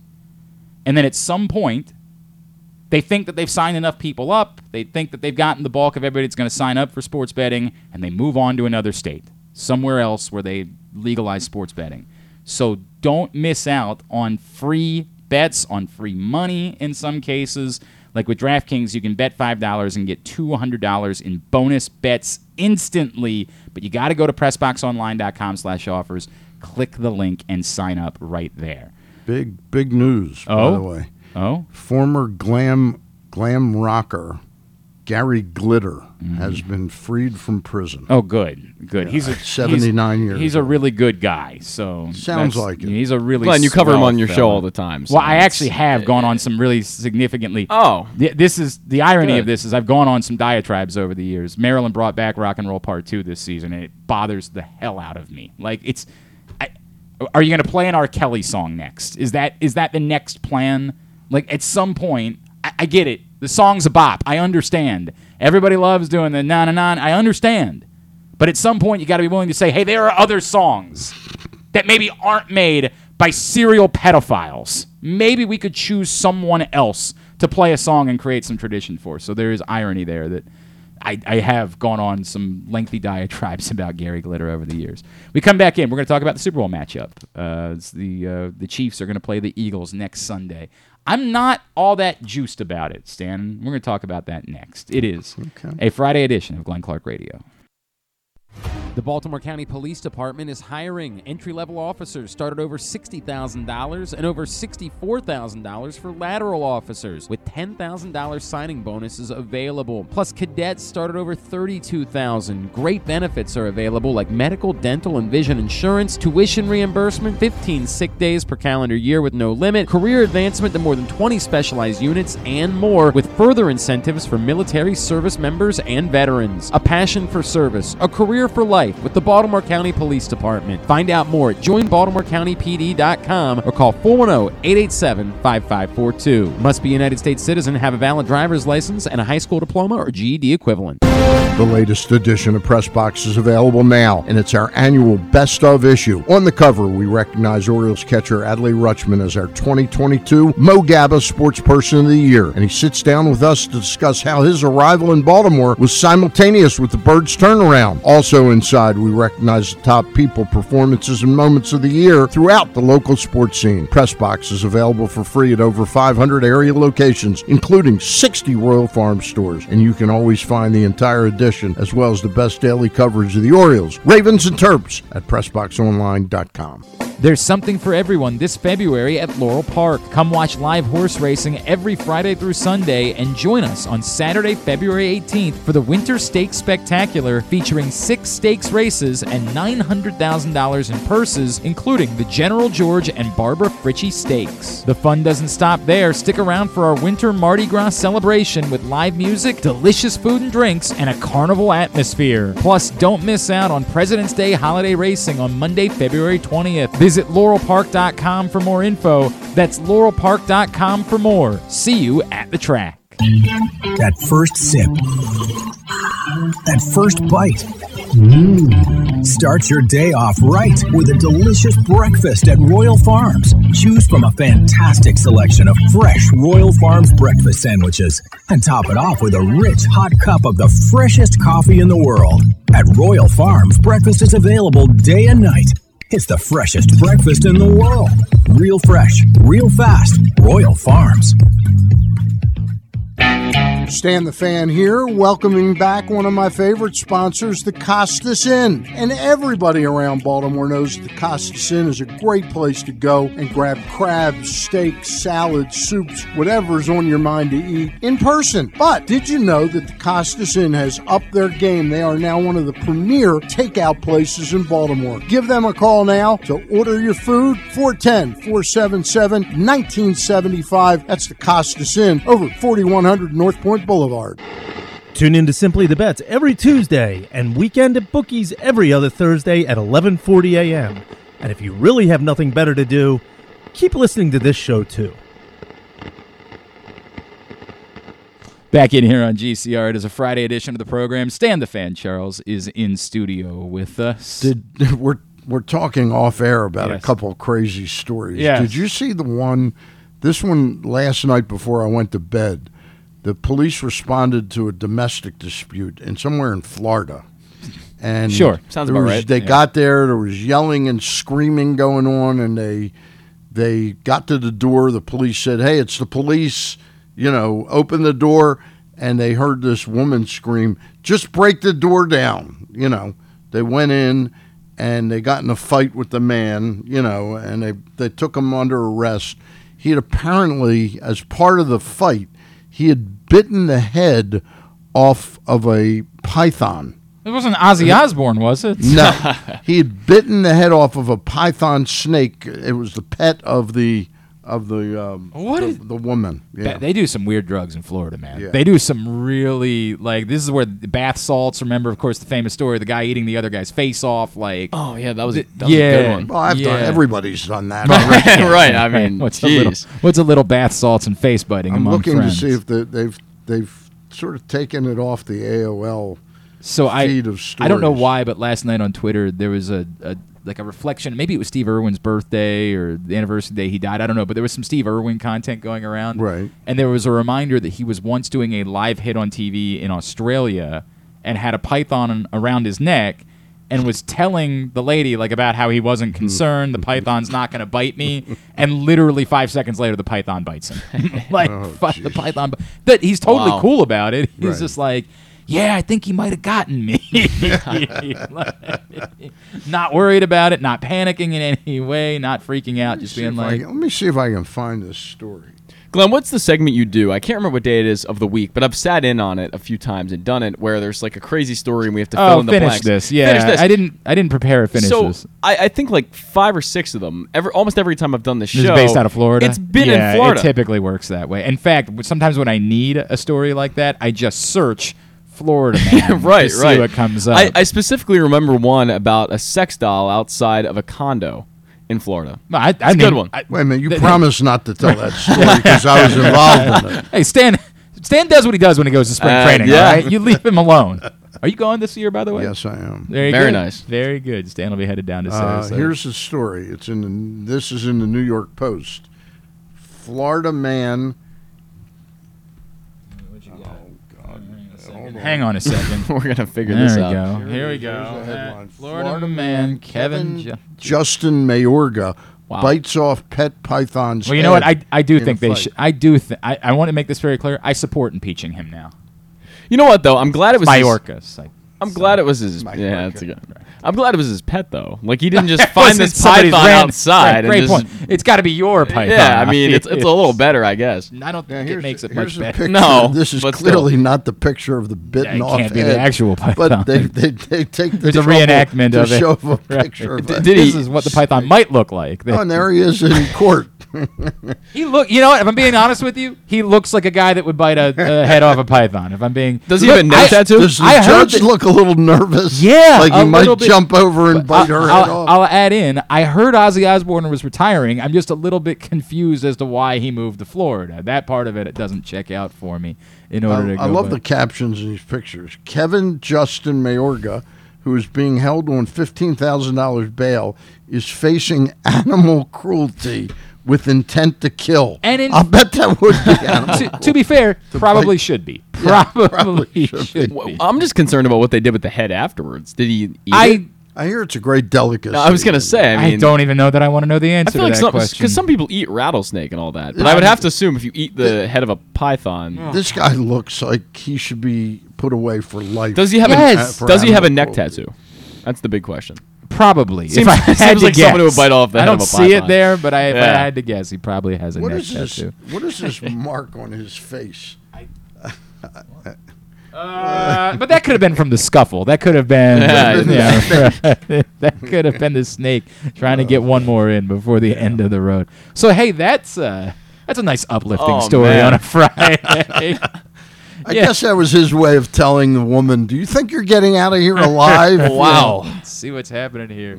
Today's show brought to you by your local Toyota dealer, buyatoyota.com. The Toyota Tacoma comes in a range of models and trim lines, so you can choose the perfect Tacoma to reflect your unique personality and driving hmm. habits. Check out buyatoyota.com for deals on new Tacomas from your local Toyota dealer today. Stan, I am not feeling any juice at all about this Super Bowl. I want to make this abundantly clear. I'm going to watch the Super Bowl. Yeah. Like, I'm going to do that but I have no particular excitement about it. I brought it up on on Monday's show. I get that in Philadelphia, the Andy Reid thing is probably a, a cool story, but Andy Reid's already won a Super Bowl, and the Eagles have won a Super Bowl since their departure. So it's it, it, doesn't really do all. If Andy Reid doesn't win this one, it's not proof that the Eagles. I, there's nothing there for me that's significant. The Kelce brothers, very cool story, very super neat thing, right? We did a brother thing once upon a time with the coaches that were in the Super Bowl. We did it 10 years ago today. This is another neat one with players on both teams. It's cool, but it doesn't, you know, I'm not amped because of it. Yeah. They're two cities that have both won Super Bowls in the last five years. It's not like there's a particularly good story of, hey, that you know, like if it, if Buffalo was there, everybody in the country would say, God, these these poor fans that have been through so much, they deserve this. They're easy to get behind. There's just nothing about this game that leaves me amped in any other way than it's the Super Bowl. Obviously, I'm going to watch and bet on the Super Bowl. Yeah. Um, it's, a, it's an interesting point. I've always felt that a little bit because Super Bowls are the only time where you got the week in between, Mm-hmm. you know, which take to me takes tremendously away from the momentum, the buildup of the playoffs. And I, You I mean do to tell me over you the weren't, years, you weren't glued to Marlon Humphrey playing dodgeball last night? No, I was not. Apparently made the game-winning catch for his team. Whatever. I, I guess they're doing AFC NFC again. I don't remember. I don't know. I don't know. Yeah. Do they actually play dodgeball? They played dodgeball. as Tyler part, Huntley- as part of the They, festivities. they did a quarterback competition as well. I want to make it very clear. I did not watch any of this, but Twitter did. and Twitter, Twitter shared did. it with me. And I saw both the Tyler Huntley thing that Yeah. he did well in his Second place, precision passing. it, it doesn't mean he should be there. He sure as hell should not. But God bless him. He's there and he's enjoying his time. Um, and he did well in that thing. And apparently Marlon Humphrey made the game-winning catch in the dodgeball game, whatever whatever that means. I don't. good I don't, for him. A hundred. I I like Marlon Humphrey. But but getting back to the question, uh, I you know this is a very good matchup. I think it's got a chance to be a very exciting. What is the early line? Philadelphia is it moved, favored. It moved a lot in the first, like literally two hours. of Really? it. It moved. It was, Was all Kansas City over favored now? Kansas City was favored. okay. Then it moved to Philadelphia being favored, but it was moving frequently in the first couple of hours of the. Well, of course, when I put my bet down, it, it always moves. Uh, it is now Eagles minus one and a half is where the number sits at the moment. Okay. So yes, to your point, the expectation is this is a very good football game. This is two very deserving teams. There's still obviously a lot of questions about how healthy Patrick Mahomes is going to be in the Super Bowl. Yes, he was able to kind of gut it out in the AFC Championship game, but you could tell how limited he was. Whereas Travis Kelce with his back by the time we get to the Super Bowl, those things certainly weigh on what the game is going to end up being. Yeah, I, so I think one of the cooler storylines, I guess, and I'm not amped about this game either. Don't get me wrong, but I think the fact that Jalen Hurts is one of those guys similar to Lamar Jackson that was labeled as you know just a running quarterback. Would he even be a, a early round draft pick? Would he even have success in the NFL as a passer? And he has. He's proved a lot of people wrong. I think that's the only interesting story in this game. It's an interesting point. I, I guess the difficult part for me, I, and I hate saying this because it does sound like I'm taking away from Jalen Hurts. I'm not trying to, but it is measured by this might be the greatest roster ever put together in the super in the the salary cap era. The Eagles did the thing that everyone has always talked about. You have these years before your quarterback has to come up for a contract. Maximize them. Go all in. No, you're not going to be able to keep all of these pieces once you have to pay your quarterback. So do it. Yep. Go take advantage of it. Go trade for AJ Brown. Go, you know, trade for uh, uh, uh, CJ Gardner Johnson. Go do everything you can. Bring in a Haason Reddick. Everything in your power to put together the best football team you possibly can before you have to pay your quarterback. I think that part of this alone should be a lesson to every other team, to the Jacksonville Jaguars, to do everything in their power next season before they have to pay Trevor Lawrence to put the best roster on the field. Take chances, trade away draft picks, try to maximize this opportunity that you have. The Jalen Hurts part of it ends up kind of getting muddled because of that. I don't know how good Jalen Hurts is. I know he's good. I, I know he's, but do we think he's a top five quarterback in football? Not yet. No. Oh, I think he is. You think I he's top he's five? Top five, yeah. I think he's a wonderful player I think he's a good player, and, and I think a he's a- wonderful leader.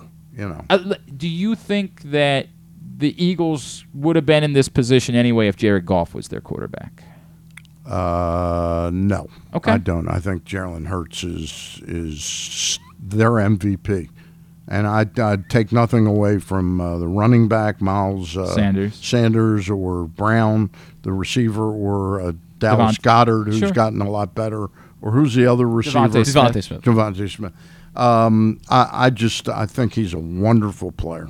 I like, I do like Jalen Hurts. I think he's a really good player. I think he's proven I himself mean, as a who do you think are better than him? Five, five quarterbacks. uh, Obviously, Mahomes. Mahomes, Burrow, Allen for sure, Herbert. Then you get into the conversation about Herbert. Oh, definitely Herbert. Yeah, I would agree with that. Absolutely Herbert. I, I think that the, the results of the games are conflicting the, the skill of Justin. The skill of Justin Herbert is absurd. All right. Um, and then it would be the, con- the, the the group after that would be a healthy Lamar, Right, right. right. What we saw from Trevor Lawrence in the second half of the season, we can't deny. Like there is obviously something there with Trevor Lawrence, and then it's the do you still believe that Aaron Rodgers is a really good quarterback at this point? Clearly, you'd rather have Jalen Hurts long term, Right. But do you believe that next year you'd rather have Aaron Rodgers or Jalen Hurts? He's in that net. Mm-hmm. Outside the first four to me are in. The first three are indisputable. The three in the best quarterbacks in football are indisputably Mahomes, Burrow, and Josh Allen. Those Yep. three guys are in a league of their own. See, I, Then- di- I disagree. I thought Josh Allen played himself backwards a little bit this year. I did not think he had a great year, especially the finish of his season. I mean, I think the, there was a fin- there, in the last game. Certainly, he did not play all. I don't well, think he played well the last five, six games. I, I really thought he was. I thought he receded from from the greatness label. He's real good. Interesting. But I, I don't. I, I would take Jalen Hurts over him. Wow. Burrow and Mahomes, I Wow. might take over him. Wow. no, yeah. You're bullish about Jalen Hurts. You're very very, bullish bullish, on- about very Jalen Hurts. bullish on It's very Jalen. interesting. I mean, I, I have him at six. I, I just tend to think the other five are slightly better. I don't think there's a huge difference, especially between guys like No, I'm not. I, Herbert, Lamar, and Hurts. I don't think there's a big difference. I think there's a significant difference with Herbert specifically because of the throws he can make that other Oh, humans it's can't unreal. make. Like Yeah. he just there are throws that it, it's not Mahomes. I want to make that abundantly clear. But you see Justin Herbert make throws sometimes where, you talent's ju- unreal. where you just say, "Who can do that? Like who? What humans are capable of making that throw?" Um, and I don't see that specifically from Jalen Hurts. Now, somebody bring up, but his athleticism, right? Like he can do things outside of the pocket. Just you know, Herbert's a capable outside the pocket player, but there are things that Jalen Hurts can do outside the pocket that you know only a couple of other guys, Justin Fields, Lamar Jackson. You know, it's a very short Josh Allen, a very short list of players that are capable of doing some of the things that he does outside the pocket. But Herbert's arm talent is it's so absurd. I don't know what to say about it. Like that, how they've managed to, you know, obviously injuries have hurt them a good bit this season at the wide receiver position, but uh, like and not having the right offensive coordinator. My God, how they haven't managed to maximize it more is crazy to me. Um, I, again, I'm going to watch, and I do think you're right about the matchup. Like, I think it's a good competitive matchup and could be a very good football game, particularly if Patrick Mahomes is a little bit more Human. Patrick Mah. Well, Oh, you mean the you're other saying the other way. I, I don't really want to watch Patrick Mahomes labor through a like if I'm. I agree. If I'm I want sitting them. down, to, I want them. I want Philadelphia, if they are to win, to beat a very decent Mahomes. it's kind of the disappointing part about the NFC Championship game, right? Like it just sort of feels like they got a bit of a buy into the Super Bowl, which doesn't mean they wouldn't have won it anyway. Right. Right? You and I both picked them to, to to win, despite the fact that we had picked the 49ers to go to the Super Bowl to begin with, right? I, I think they would have won anyway, but I would have liked to have seen them challenged. I would have liked to have seen them have to beat a team that was playing at its best. And I hope that's what the Super Bowl ends up being with a healthy ish Patrick Mahomes and a healthy ish Travis Kelce, because I do think it's a bit disappointing at that Yeah. point. a couple of things I had on the list for you today uh, Maryland basketball. Quietly putting something together again amazing. really kind of remarkable. We had Walt on yesterday, and we were talking about the comparison to the foundation that was laid by, you know, of course, the famous story is that Gary gives Walt all of the credit in the world Right. for the foundation that he was able to lay at the University of Maryland to build off. Do you start to get a feeling about this team? They're not going to they're not going to go to the final 4. They're not Right. going to do anything Right. crazy. But do you start to get a feeling about this team that's somewhat similar. That this is a special team to watch because there's a foundation that's being laid, and what we've seen from Kevin Willard so far makes you believe that we'll remember this group as changing the culture of Maryland basketball. You know, it's interesting. I was a big proponent of that. That Maryland. There was really one person I wanted to coach that team for the next three, four, or five years. Was John Beilein. I was a big proponent. Uh, do what it takes to go out and get Beilein. And stabilize the, you know, Yeah, like but yeah, elevate and- the program, elevate and then, the then go program. hire your. But then when I when I had to admit, it's like this offseason with baseball. I really wanted them to get Jesus Luzardo from the Marlins. But when I realized they weren't, and I really wanted Wacha until I heard what he was looking for, Cole Irvin is a really nice, in my opinion, a really nice pickup, a smart pickup. Um, I'm watching Kevin Willard this year. So, so right after I sort of said, I know Beilein's not going to take the job. Let me look at the records of these guys. And to me, Willard jumped off the pages, envisioning him with the ability to recruit out of Maryland. Mm-hmm. You know, uh, and I think he's just done. eh, The the recruiting hasn't been the star of this yet because he went out and got three transfers Yep. real quick to stabilize things. I mean, He's Jameer gonna do- pretty special He's going to do a wonderful job there at Maryland. He is a great fit. He's not going anywhere. It's not like he's looking for the next big thing. This is the big thing for him. I, I'm just tickled pink. To, I, I- he's won me back over fully, uh, and the, the fact that Coach K isn't there. I'm fully back as a Maryland basketball I'm, fan. I'm in a place uniquely with this team where I want to watch them play. Again, not because I think that they're going to do something particularly special. I think they can get into the NCAA tournament. Yeah. You know, if they got the right matchup. right now, they they're could- supposedly, go- you know, they're, Right, they're right. beyond the bubble even of making. at the moment, Yep, right? Like, yep. They, they got to win a road game at some Yep. point. Like they got to figure out how to do that. Hopefully, it'll be tomorrow night at Minnesota because that would be a bad one to lose. Um, but they, they should get into the NCAA tournament. They could win a game, given the matchup. They could win a game, Right, right? Like correct. who knows? But they're not going to be. We're not going to remember this as one of the great Maryland Right, Maryland this is not going to be like a, a- an incredible story. But I Yeah. do think it's I like watching because it feels like I'm watching something that is setting the tone for what's to come. It feels like I'm watching the return of Maryland basketball. That's what I, that's exactly how I would put it, Glenn. And and it's interesting you said I'm finding myself really wanting to watch. I you know Maryland basketball for a long time from like 1969 to 2010 Mm-hmm. 12 when Gary left. It was appointment viewing for 100%. sports fans here. Yep. You had to watch the Maryland Yep. game. And I'm back to that now. Like I really get pissed when I don't remember just offhand. But by next year, I'll be sort of I'll have the schedule taped Yep. up and I'll want to see all the games. That's the way that I've been feeling about it. There's n- you didn't happen to watch the women last night by chance, did you? no, I did. They were on ESPN last night against Iowa. Of course, Caitlin Clark is the superstar at Iowa. Pl- scored 40 points Wow. last night So against Maryland lost? Maryland lost. They battled back. They were down by like 20. They battled back. They made it interesting late in the third quarter. But Caitlin Clark is a rock star. Like, is just insane. She's going to be the National Player of the Year. Watching that girl play is in like she she shoots Steph Curry shots.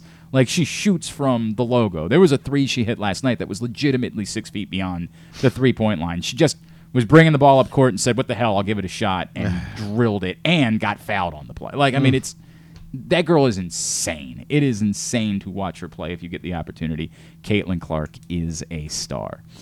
All right, uh, when we come back in, we're going to chat with the filmmakers behind the uh, Bullies of Baltimore, 30 for 30. Ken Rodgers, Jason Weber, they'll join us next. That's coming up on Sunday night. Stan the Fan is here. It is a Friday edition of Glenn Clark Radio. Gambling can be a fun and entertaining experience, but there are risks involved. If you're planning on betting on the game at the casino or on your phone or computer, know your limit, stay within it. Set a budget and a time to stop. Remember, gambling isn't a financial solution and it doesn't mix well with alcohol or drugs. Know the risks and have a plan before you begin gambling. For free and confidential services, call 1 800 Gambler 24 7 or go to helpmygamblingproblem.org. The latest edition of Press Box is available now, and it's our annual best of issue. On the cover, we recognize Orioles catcher Adley Rutschman as our 2022 Mo Gaba Sports Person of the Year, and he sits down with us to discuss how his arrival in Baltimore was simultaneous with the Birds' turnaround. Also inside, we recognize the top people, performances, and moments of the year throughout the local sports scene. Press Box is available for free at over 500 area locations, including 60 Royal Farm stores, and you can always find the entire edition as well as the best daily coverage of the Orioles, Ravens, and Terps at PressBoxOnline.com. That first sip. That first bite. Mmm. Start your day off right with a delicious breakfast at Royal Farms. Choose from a fantastic selection of fresh Royal Farms breakfast sandwiches and top it off with a rich hot cup of the freshest coffee in the world. At Royal Farms, breakfast is available day and night. It's the freshest breakfast in the world. Real fresh, real fast. Royal Farms. Make the most out of every day in your Toyota RAV4. Available in hybrid or gas only models. A RAV4 can get you where you want to go in style. Check out buyatoyota.com for deals on new RAV4s from your local Toyota dealer today. The Baltimore County Police Department is hiring entry level officers start at over $60,000 and over $64,000 for lateral officers, with $10,000 signing bonuses available. Plus, cadets start at over 32,000. Great benefits are available like medical, dental, and vision insurance, tuition reimbursement, 15 sick days per calendar year with no limit, career advancement to more than 20 specialized units, and more, with further incentives for military service members and veterans. A passion for service, a career for life with the Baltimore County Police Department. Find out more at joinbaltimorecountypd.com or call 410 887 5542. Must be a United States citizen, have a valid driver's license, and a high school diploma or GED equivalent.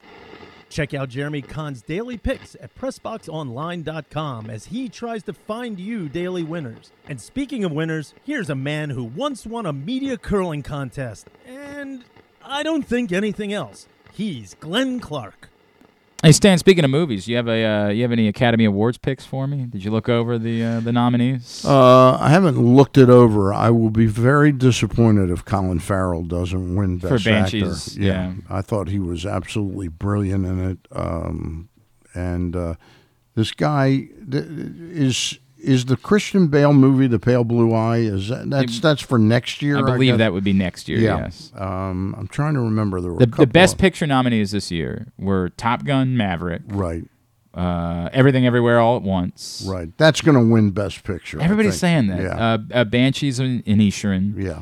Um, the Fabelmans, the Steven Spielberg movie. Oh, oh, wait a minute. That that could win Best Picture of the year. I did not see the new Avatar. It's just not do anything for me at all. Fir- although I will say the ride at Disney World is awesome. It is. It is a good ride. ride. dude it is so cool it is it is not a roller coaster it is a virtual reality kind of ride and what they do to genuinely make you feel like you are flying through pandora Right. is awesome it is so they my my kids were you know freaking out like freaking out by how how cool it was i it was my favorite thing that we did at Disney World. Okay. And, like Disney World's not for me, obviously, it's for the kids.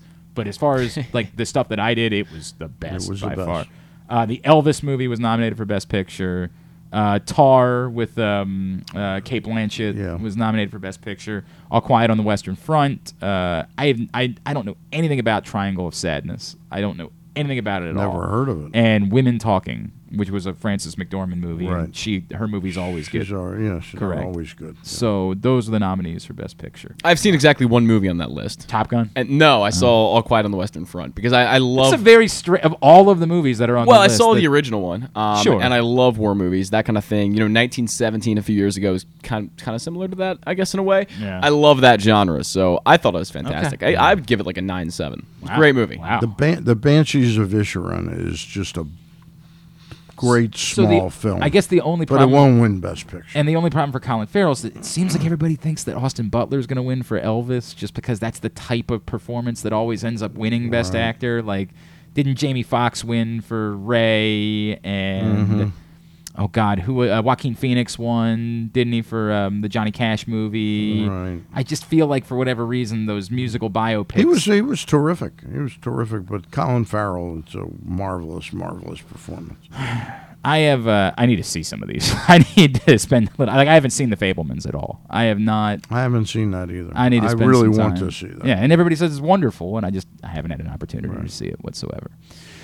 All right, today's show brought to you by ooh, the Baltimore County Police Department. If you, someone you know, may be looking for a path, perhaps struggling to find their way as a young person out of high school, cadet salary started over thirty thousand dollars a year. If you're looking for a change of pace, you're well into your career. You want to be the change that uh, we've asked for within uh, policing in the community.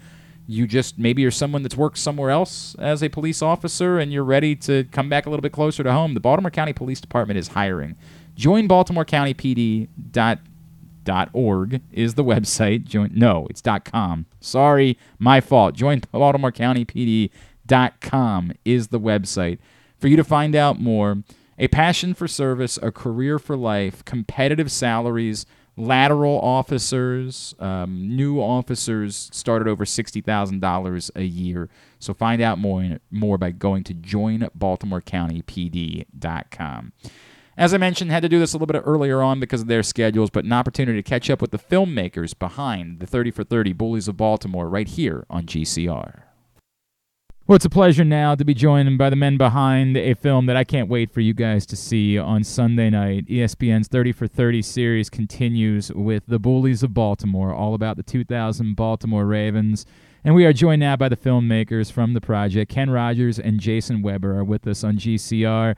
Guys, it's Glenn in Baltimore. Really appreciate taking the time. I, I don't know. This might end up turning into less of an interview and more of just me kissing your ass because I love this film so much. So thank you for spending a couple of minutes with us. Oh, oh keep going. You know, that's fine. No problem.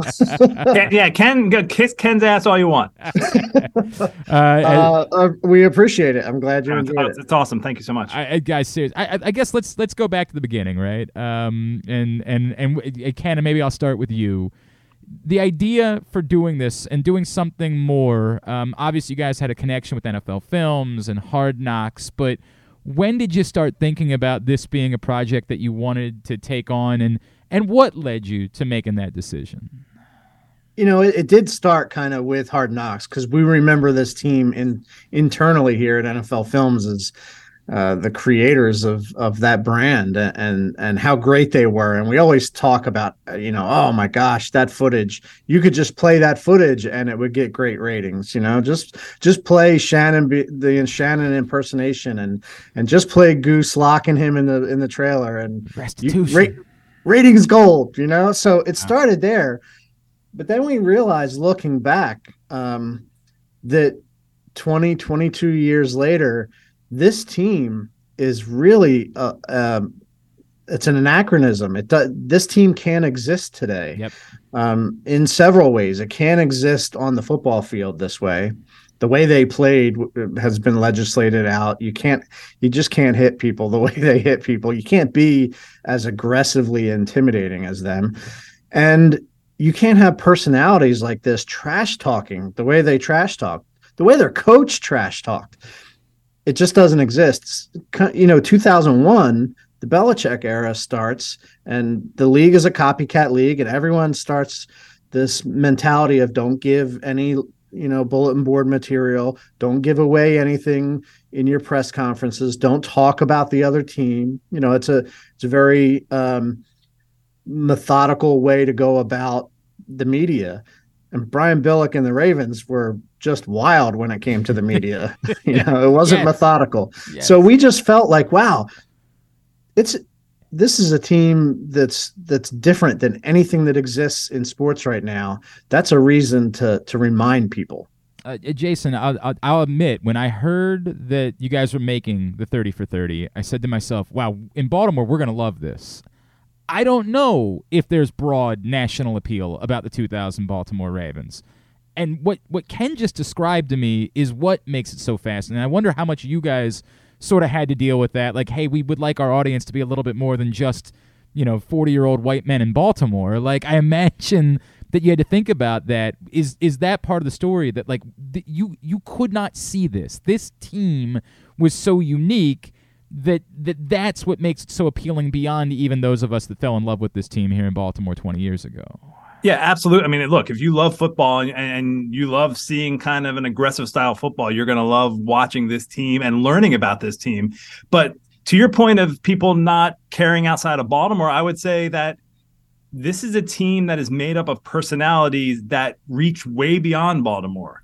Every one of them, not ev- almost every one of them, uh, on that were took part in the documentary, launched from their play after their playing careers into national, you know, media personalities. Whether it's Shannon Sharpe, Tony Siragusa, I mean, uh, obviously Ray Lewis, Brian Billick, um, Trent Dilfer was on ESPN for years. I mean, they all reached out on a national platform. So I think even though the core audience is going to be in Baltimore, people outside of that area know who these guys are, but maybe don't know exactly what they did on the football field. And this gives them a chance to see that they're more than just talking heads. Bullies Baltimore Sunday night 8:30 on E ESPN. Um, I, I'll stay with Jason. I I got to tell you, of course, the star of the team we know is Ray Lewis, right? The unquestioned star of the team. The star of the film, to me, is undisputed. It's Tony Siragusa. Like he is absolutely the rock star. And obviously, the the story kind of had to change. And and just weeks after you guys got everybody together, we lose Tony Siragusa. What was the impact of that for you guys as filmmakers, and and knowing I, I, I can't even explain to people until they see it. He is the center of everything to me about this movie. Yeah, no, you're you're absolutely right with him being the center. Like I, think the world kind of he's the gravity base of this team. Everybody kind of just kind of congregates around him, and you want to be around him because he's just such a, a gregarious figure. And you know, for him to pass just a few weeks after we shot the a live event at the Meyerhoff uh, Symphony Hall um, and our interviews with him, uh, I think it really, you know, we had some questions to how do we proceed with the documentary and and we kind of all got together and watched the the the event again and uh, realized that I think watching it there was a way to make it work um, and not you know and and just really be a tribute to who Goose is because that's I think it comes across in the film is that just you know uh, the, that it's a tribute to the team but also a tribute to him in particular and and the type of person he was. I'm going to go a step beyond. We're chatting with Jason Weber and Ken Rodgers. Ken, I, I, and I, I don't know that it was your guys' intent. To a Ravens fan, I believe this film is a love letter to Tony Siragusa in a lot of ways. And I don't know if that's what you wanted it to come across as, but I'm telling you, it genuinely left. And I, you know, I knew Tony really well, and you know, he. Everybody in this city has a Tony Siragusa story, but I, did you feel a little bit that as you were putting the project together, that in a number of ways this almost was a love letter to Tony? Yeah, and it was discussed here often. Like, dude, geez, should we should we tell people up front who might not know that this happened? This big event happened right beforehand. And um, as Jason said, when we watched it, we realized that. I, I mean, I don't know. uh, I don't want to get into the spiritual if somehow he sensed that an ending was coming, but he was in such a great mood and was so friendly towards everyone on the crew and at the Meyerhoff. He was expressing his, his love, straight out love for everyone there, his teammates, the people behind the scenes. That in the end, the film is is is an elegy for him, you know, and that's that's sort of like a poem written after someone has passed away, and and that's kind of appropriate for this. It's it shows you Tony's point of view on how to live life. Mm, mm, You know, that's so well said. A- and you watch it. I think one of the things you come away from this film feeling is, you know, I should embrace life the way Tony did, because it can go any day. You're, you're gonna make as- you're gonna make me emotional again. man. Ju- ju- just as it did, it did for Tony, and yet he look at him a month before it all ended. He was he was enjoying his friendship, and you know maybe we should all do that a little more often. That's really powerful. Um, uh, Ken, I'll stay with you. I, of course, there's one particular story that involves um, a bodily function, and I'll I'll let people find out on Sunday night what that is. But my question becomes: Was there anything in particular that you had no choice but to leave out because there was just no way that ESPN would let you get away with it? The answer is no. Okay. Um, we we we knew going into this that this is not a, a team that's going to uh, make everything PG. Um, you know, and and we were going to show that. And that's part, sort of the the hard knocks feel of this show and of that team is they're very R rated in that that they're not going to change who they are. It's not that they're purposely, you know, out there trying to be profane. It's just they're not going to stop being who they are. They're very true to themselves. Um, and there's a couple examples in the film where you say, "Wow, like they, there's no, there's nothing held back." Tony talking about, um, you know, needing an enema. You know, I'll leave it at that. But that's the, that that's the. I mean, if you if you don't want to watch the film Yeah, after I- me teasing that, I don't know. what- I don't know what else you could be asking for. I, I mean, by the way, the, be an enema story. The only thing better than that, and it's such a throwaway, is you finding the footage of John Madden saying the goose either needs a little less head or a little more helmet, which I'm telling you is my favorite line. I mean, like it's just per, it's both of them. It's so perfectly ma- like everything about that line just makes me smile in a way that I can't possibly describe. It's I- of everything. It's such a throwaway. It's my favorite moment in the film. It, and it's true too. I mean, the shot you look at, and that's like, what makes it so perfect. It's we're all seeing the same thing. Like, yeah, like seeing Madden's right. That helmet does not fit him. giant man It's with fantastic. And there's a lot of moments like that that we discovered that were were very human, very, you know, sometimes profane. Um, my favorite, uh, you know, is the fact that after the divisional game against the Titans, Coach Billick told all of us at NFL Films to turn our cameras off. And we did. We turned all our cameras off, except 22 years later, we realized that the audio kept running. Yep. and so in this film um, and at the event, you get to hear what was said when Billick said, turn the cameras off. Um, and they're the happy circumstances that happen as filmmakers sometimes. You just wait. Oh man, we turned our cameras off. Why'd we do that? Wait, what about the audio? Well, wait, the audio still exists. Lit- literally, it was in a vault here at NFL Films that we went and found and said, I wonder if they kept rolling the audio. And they did. And it, it becomes a little magical moment. I, I got to be honest with you. We've, of course, it's been a, that particular line, and and everybody knows it's it's f the Titans. Everybody knows that. I'm not giving anything away. Um, we've known about it for years, but Jason, like, I had forgotten that right afterwards he says, "But remember, always respect your opponent." He knows how to turn that back and be respectful uh, when appropriate. That, that, that's the magic of Coach Bill. so right brilliant, so brilliant. Um, uh, Jason, of course, you know there's there's the awkwardness, obviously, of telling the Ray Lewis story, right? And and what set up everything. And I know that part of that is, you know, Ray has not been particularly interested in talking about it um, years later. You guys obviously used the footage from then to address it and um, weave in the story about um, his his love of the movie Gladiator and all that, but it, as a filmmaker, knowing it's part of the story, knowing that someone who sits down to watch a film wants that included, um, how do you handle all of that when it comes to Ray Lewis in Atlanta? I, think it's something that we had to address in the film, but I also think in in the context of how did that affect that team because this wasn't a film about that whole story. That could be a separate documentary in itself. Um, but th- I think you know Ken and myself and Eric Powers, a producer, it was kind of it was how do you work that into the context of that team and that season and like as you mentioned taking on that gladiator persona um, and winning the crowd right? That was his big thing was you, you, you need to win the crowd and you win your freedom. And and i think that was a, a powerful line from him about that that we used to kind of you know set that all up. But and i don't think we shy away from discussing that the backstory as well. But i think again it was all within kind of the context of how did that affect that team and and how did they support him and and how did they you know help him through what he was dealing with at that time Jason Weber, Ken Rodgers, just another couple of minutes again. Sunday night, eight thirty on ESPN. The Bullies of Baltimore.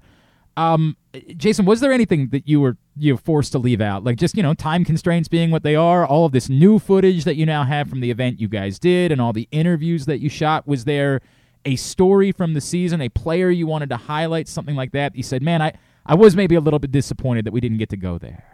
Yeah, I mean, look, the, the event that we shot was uh, again in the Meyerhoff last May was over two and a half hours long, and there was a lot of great stories that were a part of that event.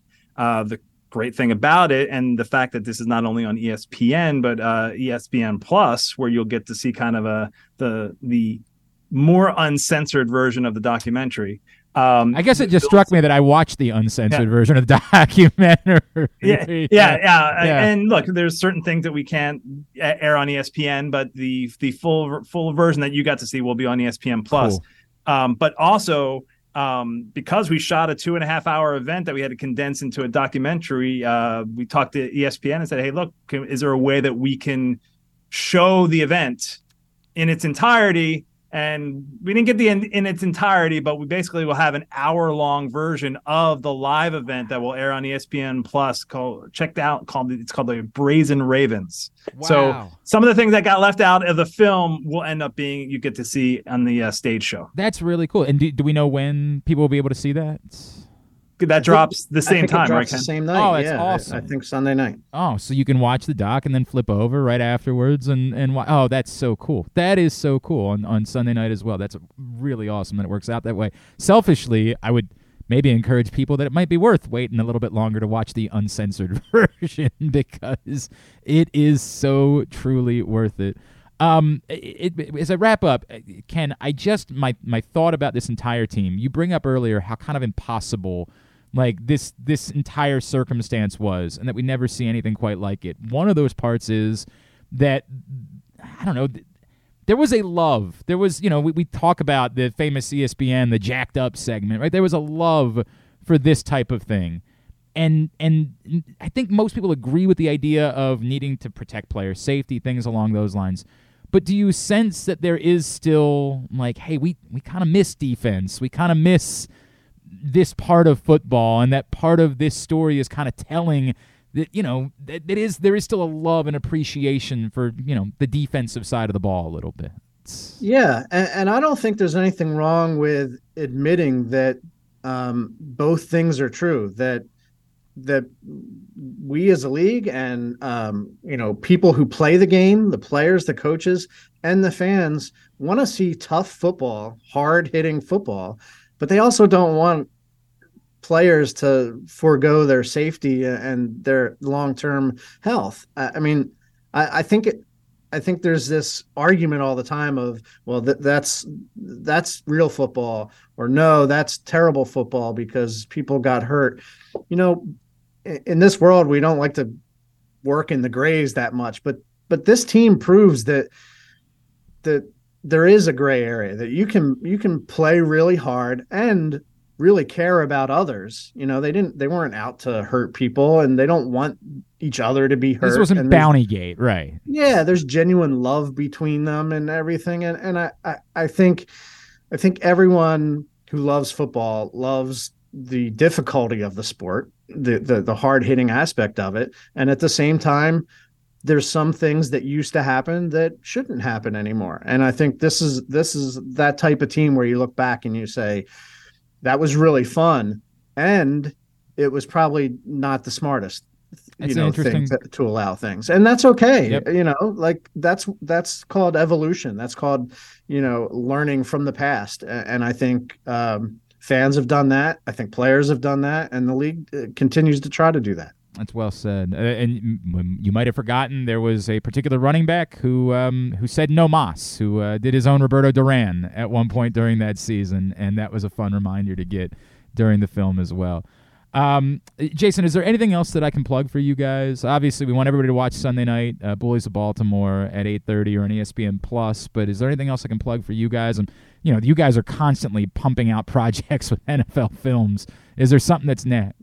Oh, it's a big time of year for us because we've got, you know, obviously the, this to push the Super Bowl. So, uh, Road to the Super Bowl is a big one for us that airs uh, on Fox. It's essentially the kickoff to uh, the pregame show on Super Bowl Sunday, and that's kind of a long look back at the NFL season. So, I would highly recommend uh, watching that. Awesome. Uh, Jason Weber, Ken Rodgers, I, I truly cannot tell you how much I enjoyed the film. Uh, absolutely incredible job you guys did and, and weaving through, you know, old footage, new footage. I'm just spectacular. Everybody in Baltimore is going to truly enjoy their Sunday night. Thank you so much for taking a couple of minutes for us. Congratulations on on what it will, I have no doubt, be wildly successful and uh, and really thought of. Appreciate you doing this.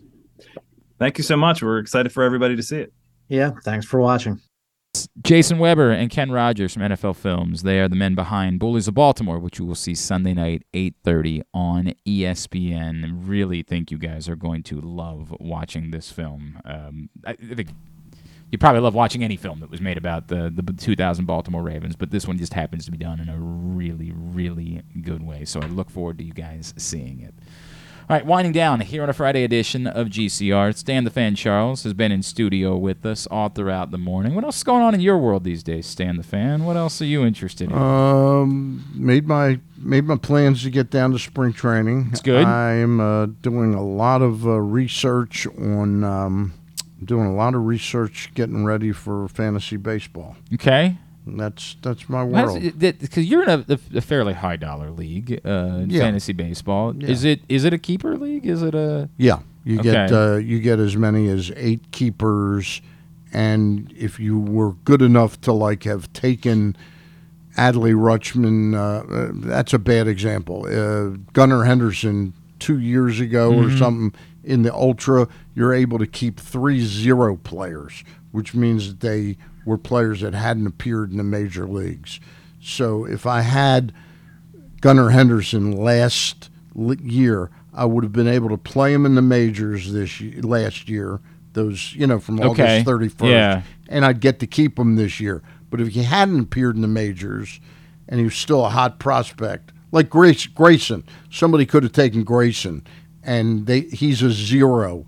If he's not on the major league roster opening day, you can keep him as a zero. Otherwise, the clock starts running. So, If okay. he makes the team. So if you're if you want Grayson to be a part of your team for the next few years, you're hoping he doesn't make the opening Sure, day roster. Sure, because you get to keep Then him around, get, right. I get to keep him. So take so you okay. This is interesting to me. The draft for you is more about finding prospects that are still available. There's a lo- there's a big portion of it. We have we don't do a draft. We do an auction. Right, Where every player gets two hundred and sixty dollars to buy their their twenty three players.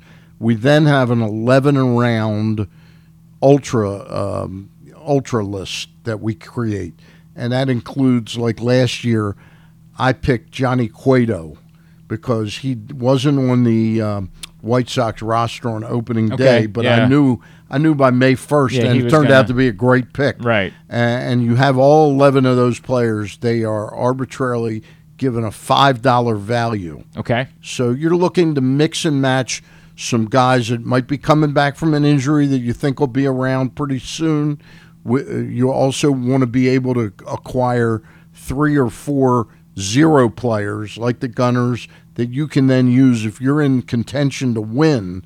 Come the trade deadline, you've got Gunnar Henderson as a trade weapon. So is Colton Cowser someone that would somebody ha- somebody has him already. Somebody already had. Oh wow, yeah, that they boy, took him last year. No chance of him being on the major league roster at that point. So that's Right. how far. So you're you're really got to be.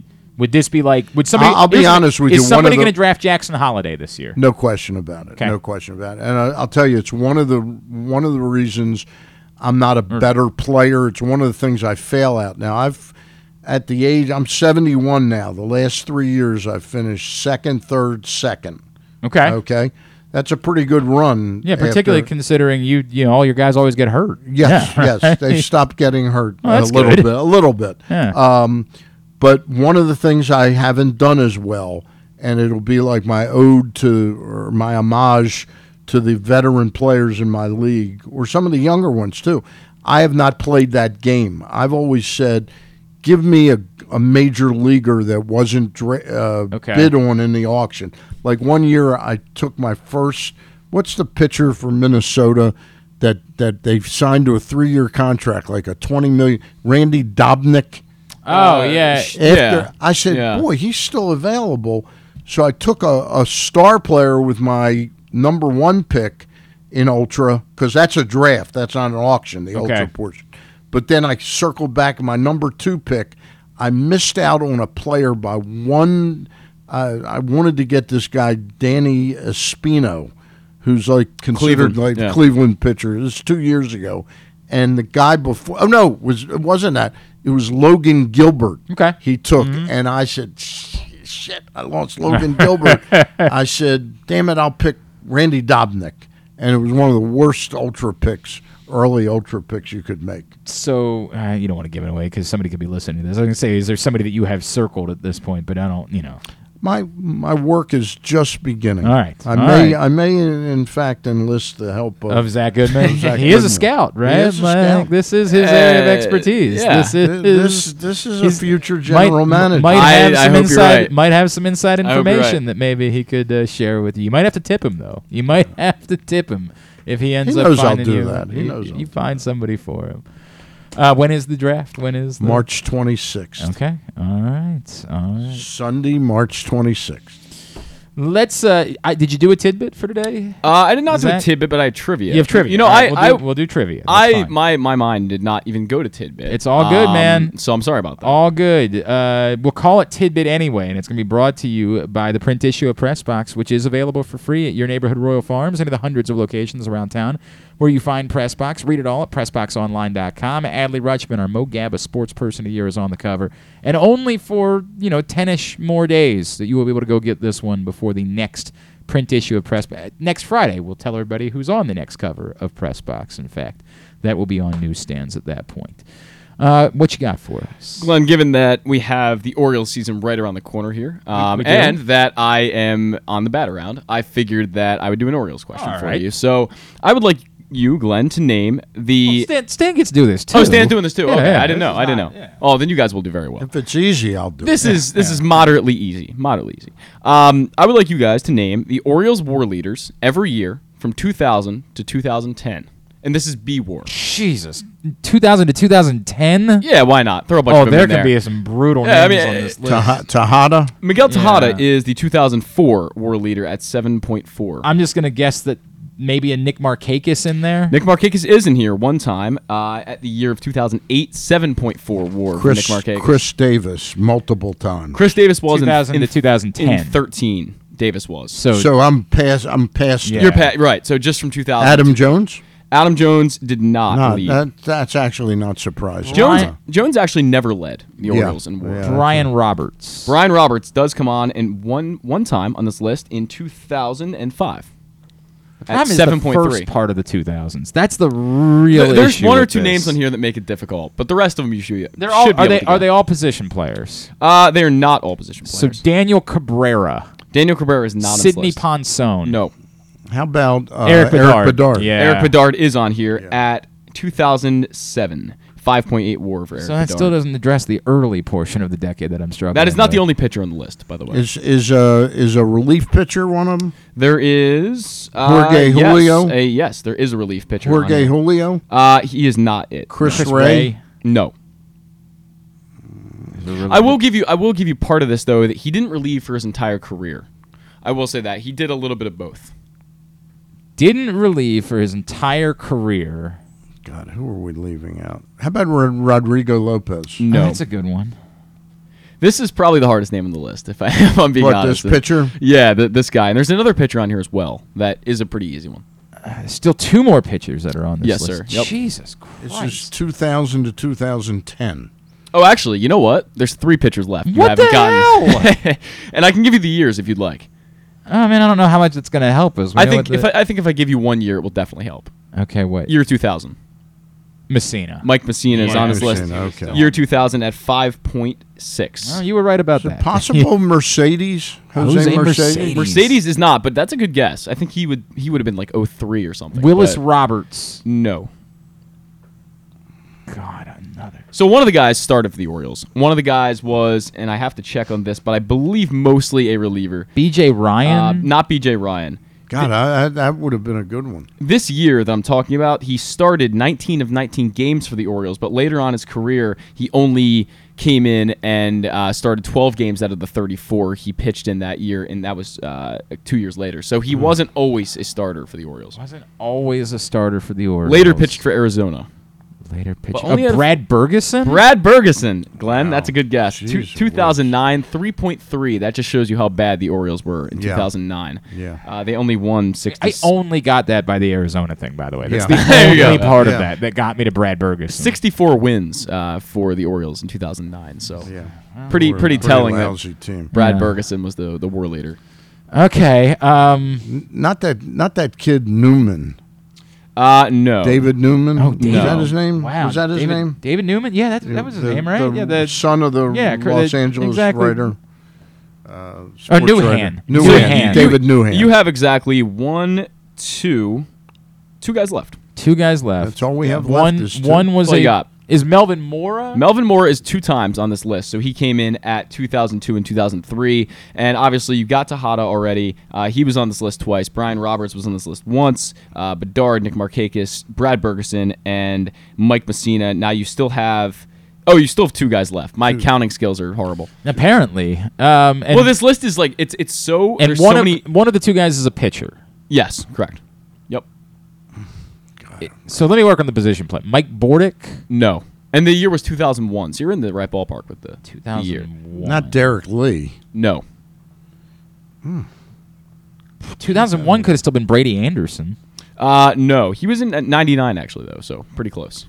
Uh, This Je- guy, this guy, Jeff the- Conine? Jeff Conine was the position more leader in That's 2001, 2.9 WAR. Again, just goes to show Jesus you Christ. how bad the 2001 Orioles 2.9 were. more. That's pretty. There's a chance that Cal Ripken wasn't that far behind in 2001, to be honest. Yeah, you're probably right. You're probably right. And then the other one was a pitcher. and that you have one year left, which is 2010. and is that a relief pitcher or a starter? So I'm gonna I'm gonna make sure he didn't start 2010. any or I didn't relieve any games. I don't believe he would Uh, it's have. not George Sherrill. yeah, he started uh, every game this year. So in 2010. 2010. 2010. 2010. Played four years in Baltimore. Uh, also with Cleveland and Kansas City in his career. Oh, Jeremy Guthrie. Jeremy Guthrie. Jeremy Guthrie. Again, I should have got that. That one's a little bit more shameful because Jeremy Guthrie was actually a, a Jeremy quality Guthrie, yeah, he was a Major League Baseball pitcher. pitcher. and so I shouldn't have needed all that much to get the Jeremy. I'm really surprised you guys got Jeff Conine because if it had been me, Well, I it wasn't you guys. It was Glenn. Well, I mean, in I forgot Melvin Mora. I- in fact, you're just uh, he was- t- the 2000, the early 2000, and Conine I came back as you remember. Like the, the early 2000 Orioles, it could have been Delino DeShields. Sure, you know yeah. what I mean? Like, anybody. It could have been anybody. God, who was? It could have been Gary Matthews Jr. at some point. Like they were just hell. God, it was hell. All right, that was um. That was one of the worst trades the Orioles made. was the trade that led to our acquisition of Gary Matthews Jr. We traded Jayson Werth Oh, to right. Toronto for John Bale, and then I think we traded Bale a year later for Gary Matthews. What happened Jr. to, to Jayson Werth in Toronto? How did he get to Washington? It's a good. I don't know. He was a free agent. He went. Oh, was he he? went Okay. from the Dodge. He went from Toronto to the Dodgers. Okay. Got a little run there. Didn't he go to F- Then went to Fi- Philly, Went yeah. to Philly. And was Interesting. on the- went he was on the- went from Baltimore to Toronto to the Dodgers to the Phillies, and he became a really Right. solid player. He was he was on the World Series team in Philly. Oh, you're right. he? Yeah, and, and what? and then they oh, put 09, their yeah. stake in the ground. Right. The Nationals, Mike Rizzo, and signed uh, Werth for a lot Yeah, you're right. of He, he was with Philly for a while. That's because they had I their forgot about that. outfield was Werth, Pence, and Victorino. Was I mean, it was a hell of an outfield Yeah, that they yeah. had together in Philly for that World Series run. I'll never forget Hunter Pence. I'm talking to her, her Jane's uncle. We're driving around, and he lived in Philly, and we're talking about Hunter Pence. Mm-hmm. And I get off the phone, and Jane goes, "Who's this? This? What are you referring to? This underpants?" Hunter Pence, And she right. wasn't being funny. I get She it. goes, "What are you I get talking it. about with I underpants?" get it. Took me a minute, get but I got it. I get it. Uh, Stan, I'm not. I I put together for you know we do in every print issue a press box. Yeah, Do, the I, I do the 15 every Right. month, and for next month the topic is begrudgingly respected rivals. Kind of in honor of Tom Brady a little bit, begrudgingly respected rivals. So I'm not going to ask you who you think is on my list because opinions are always going to vary from mm-hmm. person to person. I know I'm going to have to tell you have to block out Mike Krzyzewski because you love Mike Krzyzewski. Right. It's not a begrudging respect. You love the guy Right, I love the guy. who would be on your list as a Baltimore sports fan That's a great of question. begrudgingly respected rivals? I know Tony Oliva. Okay. Would be on my list. He used to just uh, he just used to devastate us all the time. Um, I think I'd I think I'd you got it got to be a bunch a fair number of if it's a 15 Mm-hmm. g- gonna be a couple Yankees like Derek Jeter. Not. I, I didn't include Jeter, and I Yeah. only for mine. And I, if you, it's on How yours. about Pettitte? It was Mariano. Mariano. Mariano. Mariano. Yeah, Mariano definitely gonna make the my list. Absolutely made my list. One hundred percent Um, Mariano. There was one other Yankee that made my list. Um, I, won't, I don't want to give everything. I think I told said it yesterday. Bernie Williams made my list. Bernie well. Williams, What the hell is there not to like Yeah, about Bernie? definitely. Like, my, for God's sakes, Yeah. it's Bernie Williams that we're talking about. At first, Don I, Mattingly would be somebody that would be on Okay. my list. Okay. In modern day Sure. baseball. Sure. I mean, Yogi Berra could make And I- my and list. I didn't my go list, back- yeah. My list is an accordion that right, goes right. like and I and I said at the beginning, this is m- this is more about me. I'm not. I don't think. Sometimes I try to reflect the greater fan base if I Uh-huh. could, but I get it. Everybody's going to have different opinions about things. I think you have to have some begrudging respect to to that There are some that, that Indian that group of Indians like Tommy from '97. You're yeah, thinking, yeah, even Belle. I, I didn't before put, he became I didn't put anybody like. I just didn't think about the rival part of it Right. enough there to put any of those guys. But you're not wrong. Right. Like you're not wrong. There's a couple names on my list that I know nobody will agree. I'll give one. Jose Bautista is on my list. I figured that. I figured and that. You and I have talked about Jose Bautista before. I just don't feel. Look, I I booed Jose Bautista because it was fun. Right. But he was a jerk, but he was a I terrific. I liked watching him play. Yeah. I liked that he had fun playing baseball. I like. I remember you and I and Cal Ripken having a conversation about getting kids involved with baseball, and I was like, I don't. I think the bat flip thing works. Yeah. For a new generation of fans, and Cal kind of begrudgingly saying, "Look, I don't want to fight about that." And I, Yeah, I get it. yeah. Like I'm, I want guys to have fun playing baseball too. I like that Jose Bautista was having fun playing baseball. There was, and I get it. Everybody hates him. I understand. It's very unique to my list, and nobody else is gonna like that. But I liked watching someone have fun play baseball. He pissed me off, of course, plenty too. But I just those those things were things that I enjoyed. That- I just want. Ichiro might be on. I couldn't I have count him as a rival. here. 'cause I just love it. Like Ichiro Right. is someone I love so much that I don't even think of him as a rival. Right? Like he's just I I worshipped at the altar of watching Ichiro play baseball. Right. He's Ste- you know, uh, early on, um, Brunell, Mark Brunell. Mark Brunell. Wow. Yeah. I and Steve, I was going to say Steve McNair, but I- then he played for the Ravens, Right, and that, and you know it's funny. Both Yeah. McNair and Mason were guys that I considered, but I was like, I, Right, it, it, right. it- I can't because they ended up Right, becoming Ravens. right. But there is a Titan that made the list. I have two to throw Eddie in here. Actually, Yeah, Yeah. Yep. um, just wanted to throw them in. Yep. Uh, Mike Tomlin, definitely. He's, he's on my And list. I don't know if it's even really begrudgingly for me. Like I, I He's just a hell of a coach. Generally respect just- Mike Tomlin. I, just I, a- I really like I- you Mike know? Tomlin. I- oh God, I'm giving away too much. I'm I will I will read you what I wrote for Mike Tomlin. okay. The Steelers have had two head coaches during their rivalry with the Ravens. Most Ravens would describe one of these coaches as quote a sniveling prick, unquote, and the other as a hell of a coach, unquote. Yeah. And that's despite the fact that the latter tried to trip Jacoby Jones on Thanksgiving. It's true. we hate Bill Cowher. We hate Bill Cowher in Baltimore. But every single one of us, when you bring up the name Mike Tomlin, says the exact same thing back. That dude can coach. Yeah. Like that guy can coach. He is man. truly great. I There mean, is uh, there he is so much respect for Mike Tomlin within this fan base. It's Um, the other one I have is and Joe- there should probably be more respect for Bill Cowher, but just we hated Bill Cowher. Belichick on your list? Yeah, he's got to be. yeah, de- definitely. Uh, but Joe Thomas of the Browns is another an one. interest- I just never. I guess I've never thought about the Browns as a rival, right? Because Yeah, the Ra- they were always the, And the nail O- to the an Ravens. hammer. O-lineman But it's a, tough, it's a it's a great point. There's no doubt that Joe. Thomas. Yeah. it's a good answer because Joe Thomas is a guy that just did his damn job. Like that's all he ever did. What would you hate about Joe Thomas? You would just tip your cap and say that dude was a hell of a player, man. Like that guy was a damn good. Who was a tight end on those really good Titan teams? The guy who played in Maryland, I Frank think. Wycheck. Yeah, Yeah, I- absolutely. I, would begrudgingly respect That's a Wycheck. good. That's a good. That's a Probably good not name. on the this same was, level. This was also inspired by last week. Do you know? You know there is a legitimate chance that the first round pick for the Baltimore Ravens in this year's NFL draft could be Joey Porter Jr. Yeah. That is a real, Real possibility, possibility. that exists.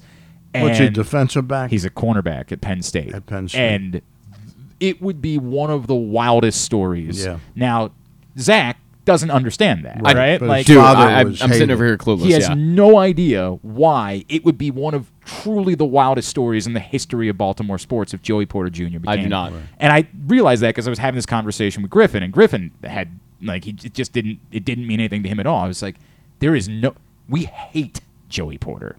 Todd Heap wouldn't talk to Joey Porter for years. Who's the player that we cut and the Steelers? James Harrison? Is he on your Yeah. list? Yeah. And is Ben Roethlisberger on your list? Uh, Just, just Uh, because of the other stuff. Dustin Oh, Pedroia, by okay. the way, uh, I think has to he make it. He originally was Yeah. on my list, but the Machado stuff. yeah, uh, okay, I'll give you that. Made Yeah, he's on my list. I get it, but I- I but I've probably named thirty people already. right. my, my dad the- just chimed in here and says Yeah? Hines, Hines Ward, uh, which No. is The I, I don't know. Ward, yeah. The, the Hines Ward smiling after he tried to lay somebody out in the middle. of the, no chance Hines Ward was making my list. The hell of a player. Nobody's debating that he's a hell of a player, but there was n- all of the. He was an artist when it came to cheap shots. Like Just he like uh, was- everyone's favorite Adam Jones in Baltimore, the Bengals Adam Jones. Well, yeah, definitely there's no makes chance everyone's that list. guy that wasn't going to make the list. I'll, I'll leave everything else. You can go read about it in the next uh, print issue of Press Box. But it was Bedrew. I just wanted to hear some of your and some of yours that you brought up. Definitely were guys that were on my list. There's no doubt about it. All right, uh, here's what's coming up this weekend. Tubular is brought to you by. Ooh, it's brought to you by PressBoxOnline.com/offers. Where right now, if you have not signed up for all of the various sports betting options in the state of Maryland, there is still free money to be made. Like if you bet five dollars at FanDuel, you get hundred and fifty dollars in free bets guaranteed.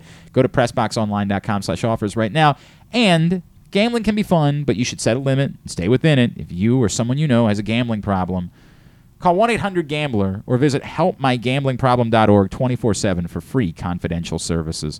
Here's what's coming up this weekend. Would you believe college lacrosse season gets underway this weekend? Straight shoot. Maryland is at home tomorrow against Richmond. Uh, Navy is at home tomorrow against Mount St. Mary's, and again on Sunday against Queens University, who moves to a Division One this year. And that's that's it for local. Oh no, Johns Hopkins is at uh, Jacksonville tomorrow night as well. College hoops this weekend: Maryland, Minnesota, nine o'clock tomorrow night on Big Ten Network. Morgan State is playing in the Legacy Classic. It's an event that Michael B. Jordan put together, and it's going to be on TNT from up in Newark tomorrow at one o'clock as well. Uh, Loyola's at home tomorrow at 5 o'clock against Boston University. Everything else, go to glennclarkradio.com and find it there. Uh, of course, the 30 for 30 airs on Sunday night, 8.30 on ESPN, Bullies of Baltimore. You can check that out. The Pro Bowl, if you have nothing to do with your life or whatever the Pro Bowl is at this point, is on ESPN and ABC Sunday at 3. The Senior Bowl is tomorrow on NFL Network at 2.30, and the NHL All-Star Game is tomorrow at 3 on ABC. Uh, Pedro Pascal is hosting Saturday Night Live with Coldplay as the musical guest tomorrow night. Everything else, go to glennclarkradio.com and find it there. Just wanted to, because I, I sent an email to Ryan Eigenbrode, the Eigenbrode, SID uh, over at Loyola. Just want to remind folks out there, February 11th, which is a week tomorrow, from this yes. Uh, Maryland will be University of Maryland lacrosse will be at Loyola. No what time's doubt. that game? Uh, one it's o'clock. a one o'clock game if I One remember o'clock. correctly. It's an. ear I know it's an early afternoon game. I'll double check if it's one or Excited to see that game. I did. I think I told you. I did. Maryland played a fall ball event in Sparks at the USA Lacrosse facility, and I I called that game. And there was at, a, at like nine in the morning, a massive overflow crowd for that game because Maryland coming up and playing this way Yep. is a big deal. So Yep. expect there to be a huge crowd, even though it'll be cold. It will be cold. What type of uh, team does uh, Charlie have this year at Loyola? More defensive uh, laden team. They're going to try to build that way this season. They got to replace their So goalie. no big playmaker like certainly not a Pat Spencer type, not you know nothing like that. But this is more of like the 2012 team that ended up winning a national title. I'm not saying that this is what Loyola is going to do this year, where they are going to be more about playing defense. Their stars are defensive players. Peyton Razonka, Cam Wires are superstars.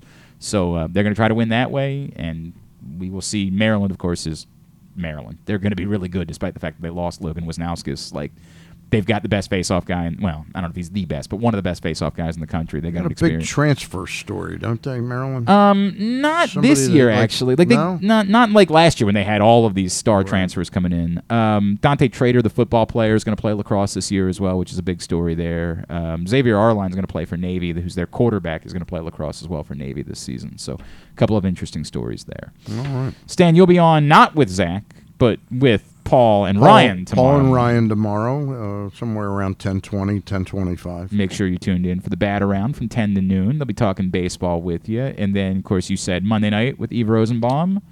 Ross Grimsley and I will welcome Eve Rosenbaum next Thursday. We will welcome in uh, Jim Ferry, the head coach of UMBC basketball, men's basketball, and uh, on the website right now is our interview last night with Danny Baltimore Black. Sports Collectibles, Danny Black. Always appreciate you coming in here on a Friday, despite the fact that you had to, to survive with no phone and uh, a computer that was giving you frustration. Appreciate you coming in and hanging out this morning. Love doing it. Love doing At it. Stan the Fan on Twitter. Zach, you're on Twitter. At I am uh, Z Goodman twenty. Give Zach a follow there. Appreciate you coming in and hanging out with us Yeah, of this course. morning. This Love was a lot it. of fun. Uh, thanks today to uh, Ken Rodgers and Jason Weber. And also thanks to Darren O'Day. If you missed that, it was an awful lot of fun catching up with Darren O'Day this morning. I thought Ken Rodgers singing "The Gambler" was just it was beautiful, right? Really Oh, amazing. no, that, that- that Ken Rodgers. I asked him if passed he would do Islands in the Stream, but he was like, I haven't, I haven't done it in years. I think I'll maybe pass on that, which is a shame because I've been working on my dolly for a long, long time, and I Mm. thought that was going to be a beautiful moment. Um, yeah, that was fun. So if you missed any of those, we'll get them up in the greatest hits today. We'll be back on Monday. I think that's about all I got for you this week. Oh, uh, Rita and I are back on the fan starting this Sunday. So this is the first show back, 1 to 4 on Sunday afternoon. Come join us there. Uh, Marvin Lewis is going to join us on Sunday ahead of the uh, 30 for 30 airing on Sunday night. All right, good stuff. Thanks to everybody at Pressbox, all of our great sponsors and partners, including Baltimore County Police Department, Problem Gambling, Royal Farms, Costas Inn, Maryland Jockey Club, Grade 8's Memorabilia, Maryland Vascular Specialists, UMBC Athletics, your local Toyota dealer, buyatoyota.com. Thanks still to Griffin at Griffin Bass on Twitter. Follow us Twitter, Instagram, and TikTok at Glenn Clark Radio. Have a great weekend. Duke sucks.